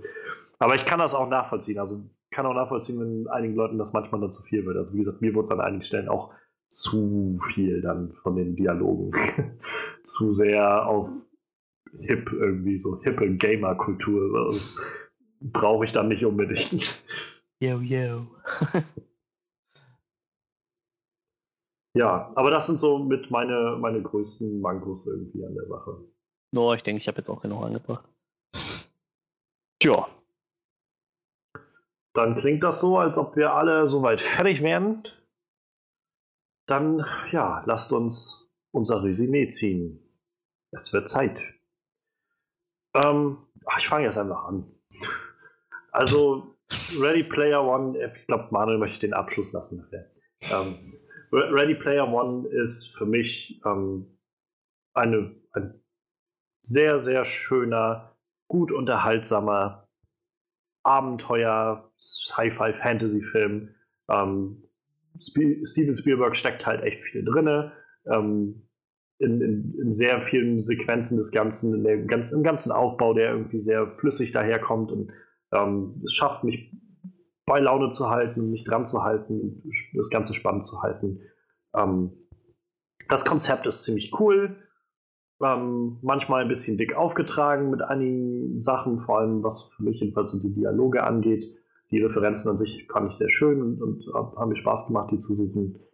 Ähm, ja, es ist halt sehr, sehr, sagen wir mal, eindimensionales Unterhaltungskino. So, es wird nicht viel Mühe gemacht, sich da jetzt äh, damit irgendwie groß noch eine Aussage zu machen. Also selbst dieses, die reale Welt ist halt real, so selbst das kommt irgendwie, ist, ist halt nur so ein, so ein Anhängsel irgendwie an das Ganze. Also es wird nicht wirklich gezeigt, dass, wie das reale Leben da draußen ist bei denen und selbst das in der Oasis das vielleicht nicht so geil ist, wird auch nicht so wirklich gezeigt. Also, naja. Aber so oder so, also ich hatte viel Freude dabei. Ich hatte Freude dabei auch mit, mit den Schauspielern. Also ich fand, sie haben, eigentlich durch die Bank weg eigentlich gute Arbeit geleistet, besonders halt hervorzuheben. Ähm, für mich jedenfalls Ben Mendelssohn äh, als äh, so un unglaublich schön äh, kleinkarierter Villain und Mark Rylance als der Halliday und Olivia Cook als, als Artemis fand ich sehr schön. Ähm, die, das Visuelle ist der Hammer. Ähm, ich, ja, also ich, ich war wirklich gut unterhalten und wenn man, wenn man jetzt noch quasi vielleicht sich ein bisschen mehr Mühe gibt mit ein paar Charakteren, ein bisschen äh, die Dialoge noch ein bisschen aufpoliert und im Großen und Ganzen so ein paar Sachen zusammenfasst, wäre das vielleicht sogar nochmal einer der herausragenden Spielberg-Filme geworden. So war es ein guter und für mich äh, siebeneinhalb von zehn. Ja, ähm, ich fand, das war ein Film, den man sich durchaus antun konnte. Also, wir haben es wir schon mal gesagt, so abgesehen davon, dass ich mit den Charakteren so ziemlich gar nichts anfangen konnte, mochte ich die Prämisse, mochte ich auch das Konzept und auch wie es umgesetzt war. Ähm, naja, Dialog und Charakterweise gibt es da natürlich. Ist da noch Luft nach oben, meiner Meinung nach. Also noch ganz schön viel Luft nach oben, aber ähm, insgesamt hat der Film irgendwie doch für das, für dieses Gefühl, das er vermitteln sollte, für mich funktioniert. Und ähm, ja, der Humor hat auf jeden Fall gestimmt. Die Optik war ansprechend. Hm, ja, so letzten Endes würde ich den doch weiterempfehlen. Wenn auch nur gerade so. Ich bin bei 6,5 von 10. Das ist ja der Wahnsinn, ey. Da hau ich ja jetzt mal richtig einen raus. ja, äh, wie gesagt, äh, ich, ich, ich bin halt fast genauso gehypt äh, reingegangen, wie ich äh, rausgekommen, wie ich reingegangen bin. Ähm, trotz äh, echt stellweise vieler Abweichungen und auch gravierender Abweichungen zum Buch, äh, kann ich den Film doch äh, als, als so selbstständig betrachtet echt viel abgewinnen. So, ich hatte echt eine tolle Zeit. Wie gesagt, meine Freundin hat echt den ganzen Film durchgeflennt. Und die ist eigentlich niemand, der äh, die ganze Zeit, doch, obwohl bei Filmen flennt die viel. so, sonst nicht, aber bei Filmen, bei Filmen, da kann die echt, äh, ja, da kann die, da kann die gut flennen.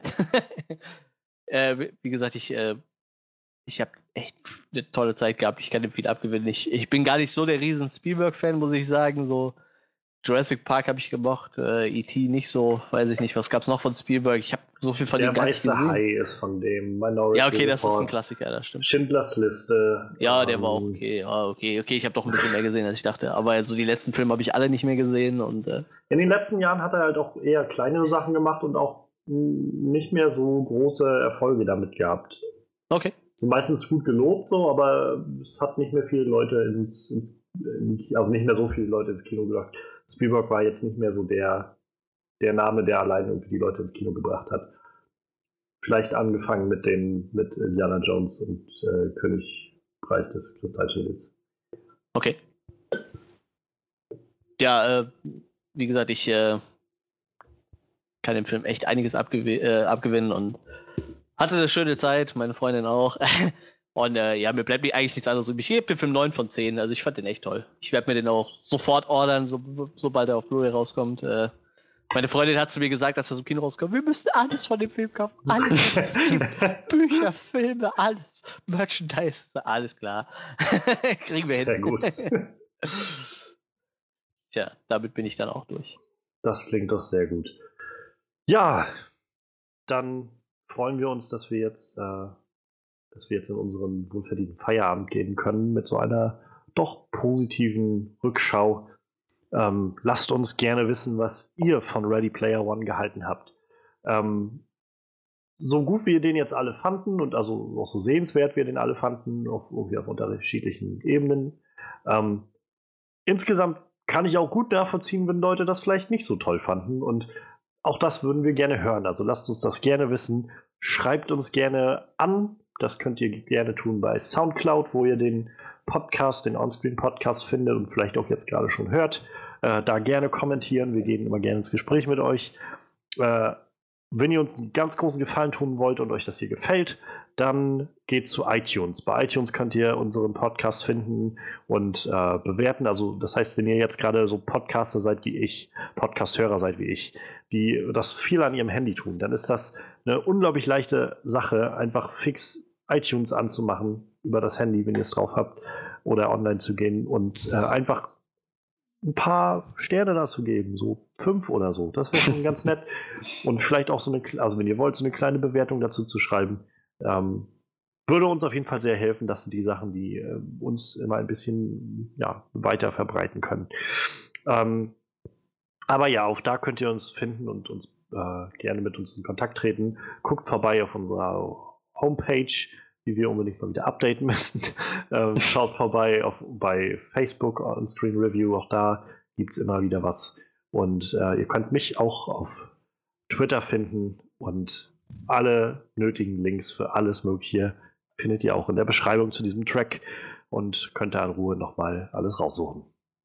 Ja. Dann würde ich sagen, sind wir soweit durch. Ich freue mich schon sehr auf nächste Woche, wenn wir nämlich wahrscheinlich einfach zweieinhalb Stunden flüstern müssen für den Film. Ähm, mal gucken, äh, ob, ob ihr wisst, was wir meinen. Ähm, ja, wir hören uns nächste Woche wieder. Ich bin schon sehr gespannt darauf. Wir sind, glaube ich, alle sehr gespannt darauf. Und vielleicht mal gucken, haben wir dann sogar schon ein paar Ankündigungen für Dinge, die sonst noch so folgen in den nächsten hm. Wochen. Mhm. Ähm, macht's gut. Bleibt uns soweit wohlgesonnen. Und bis zum nächsten Mal.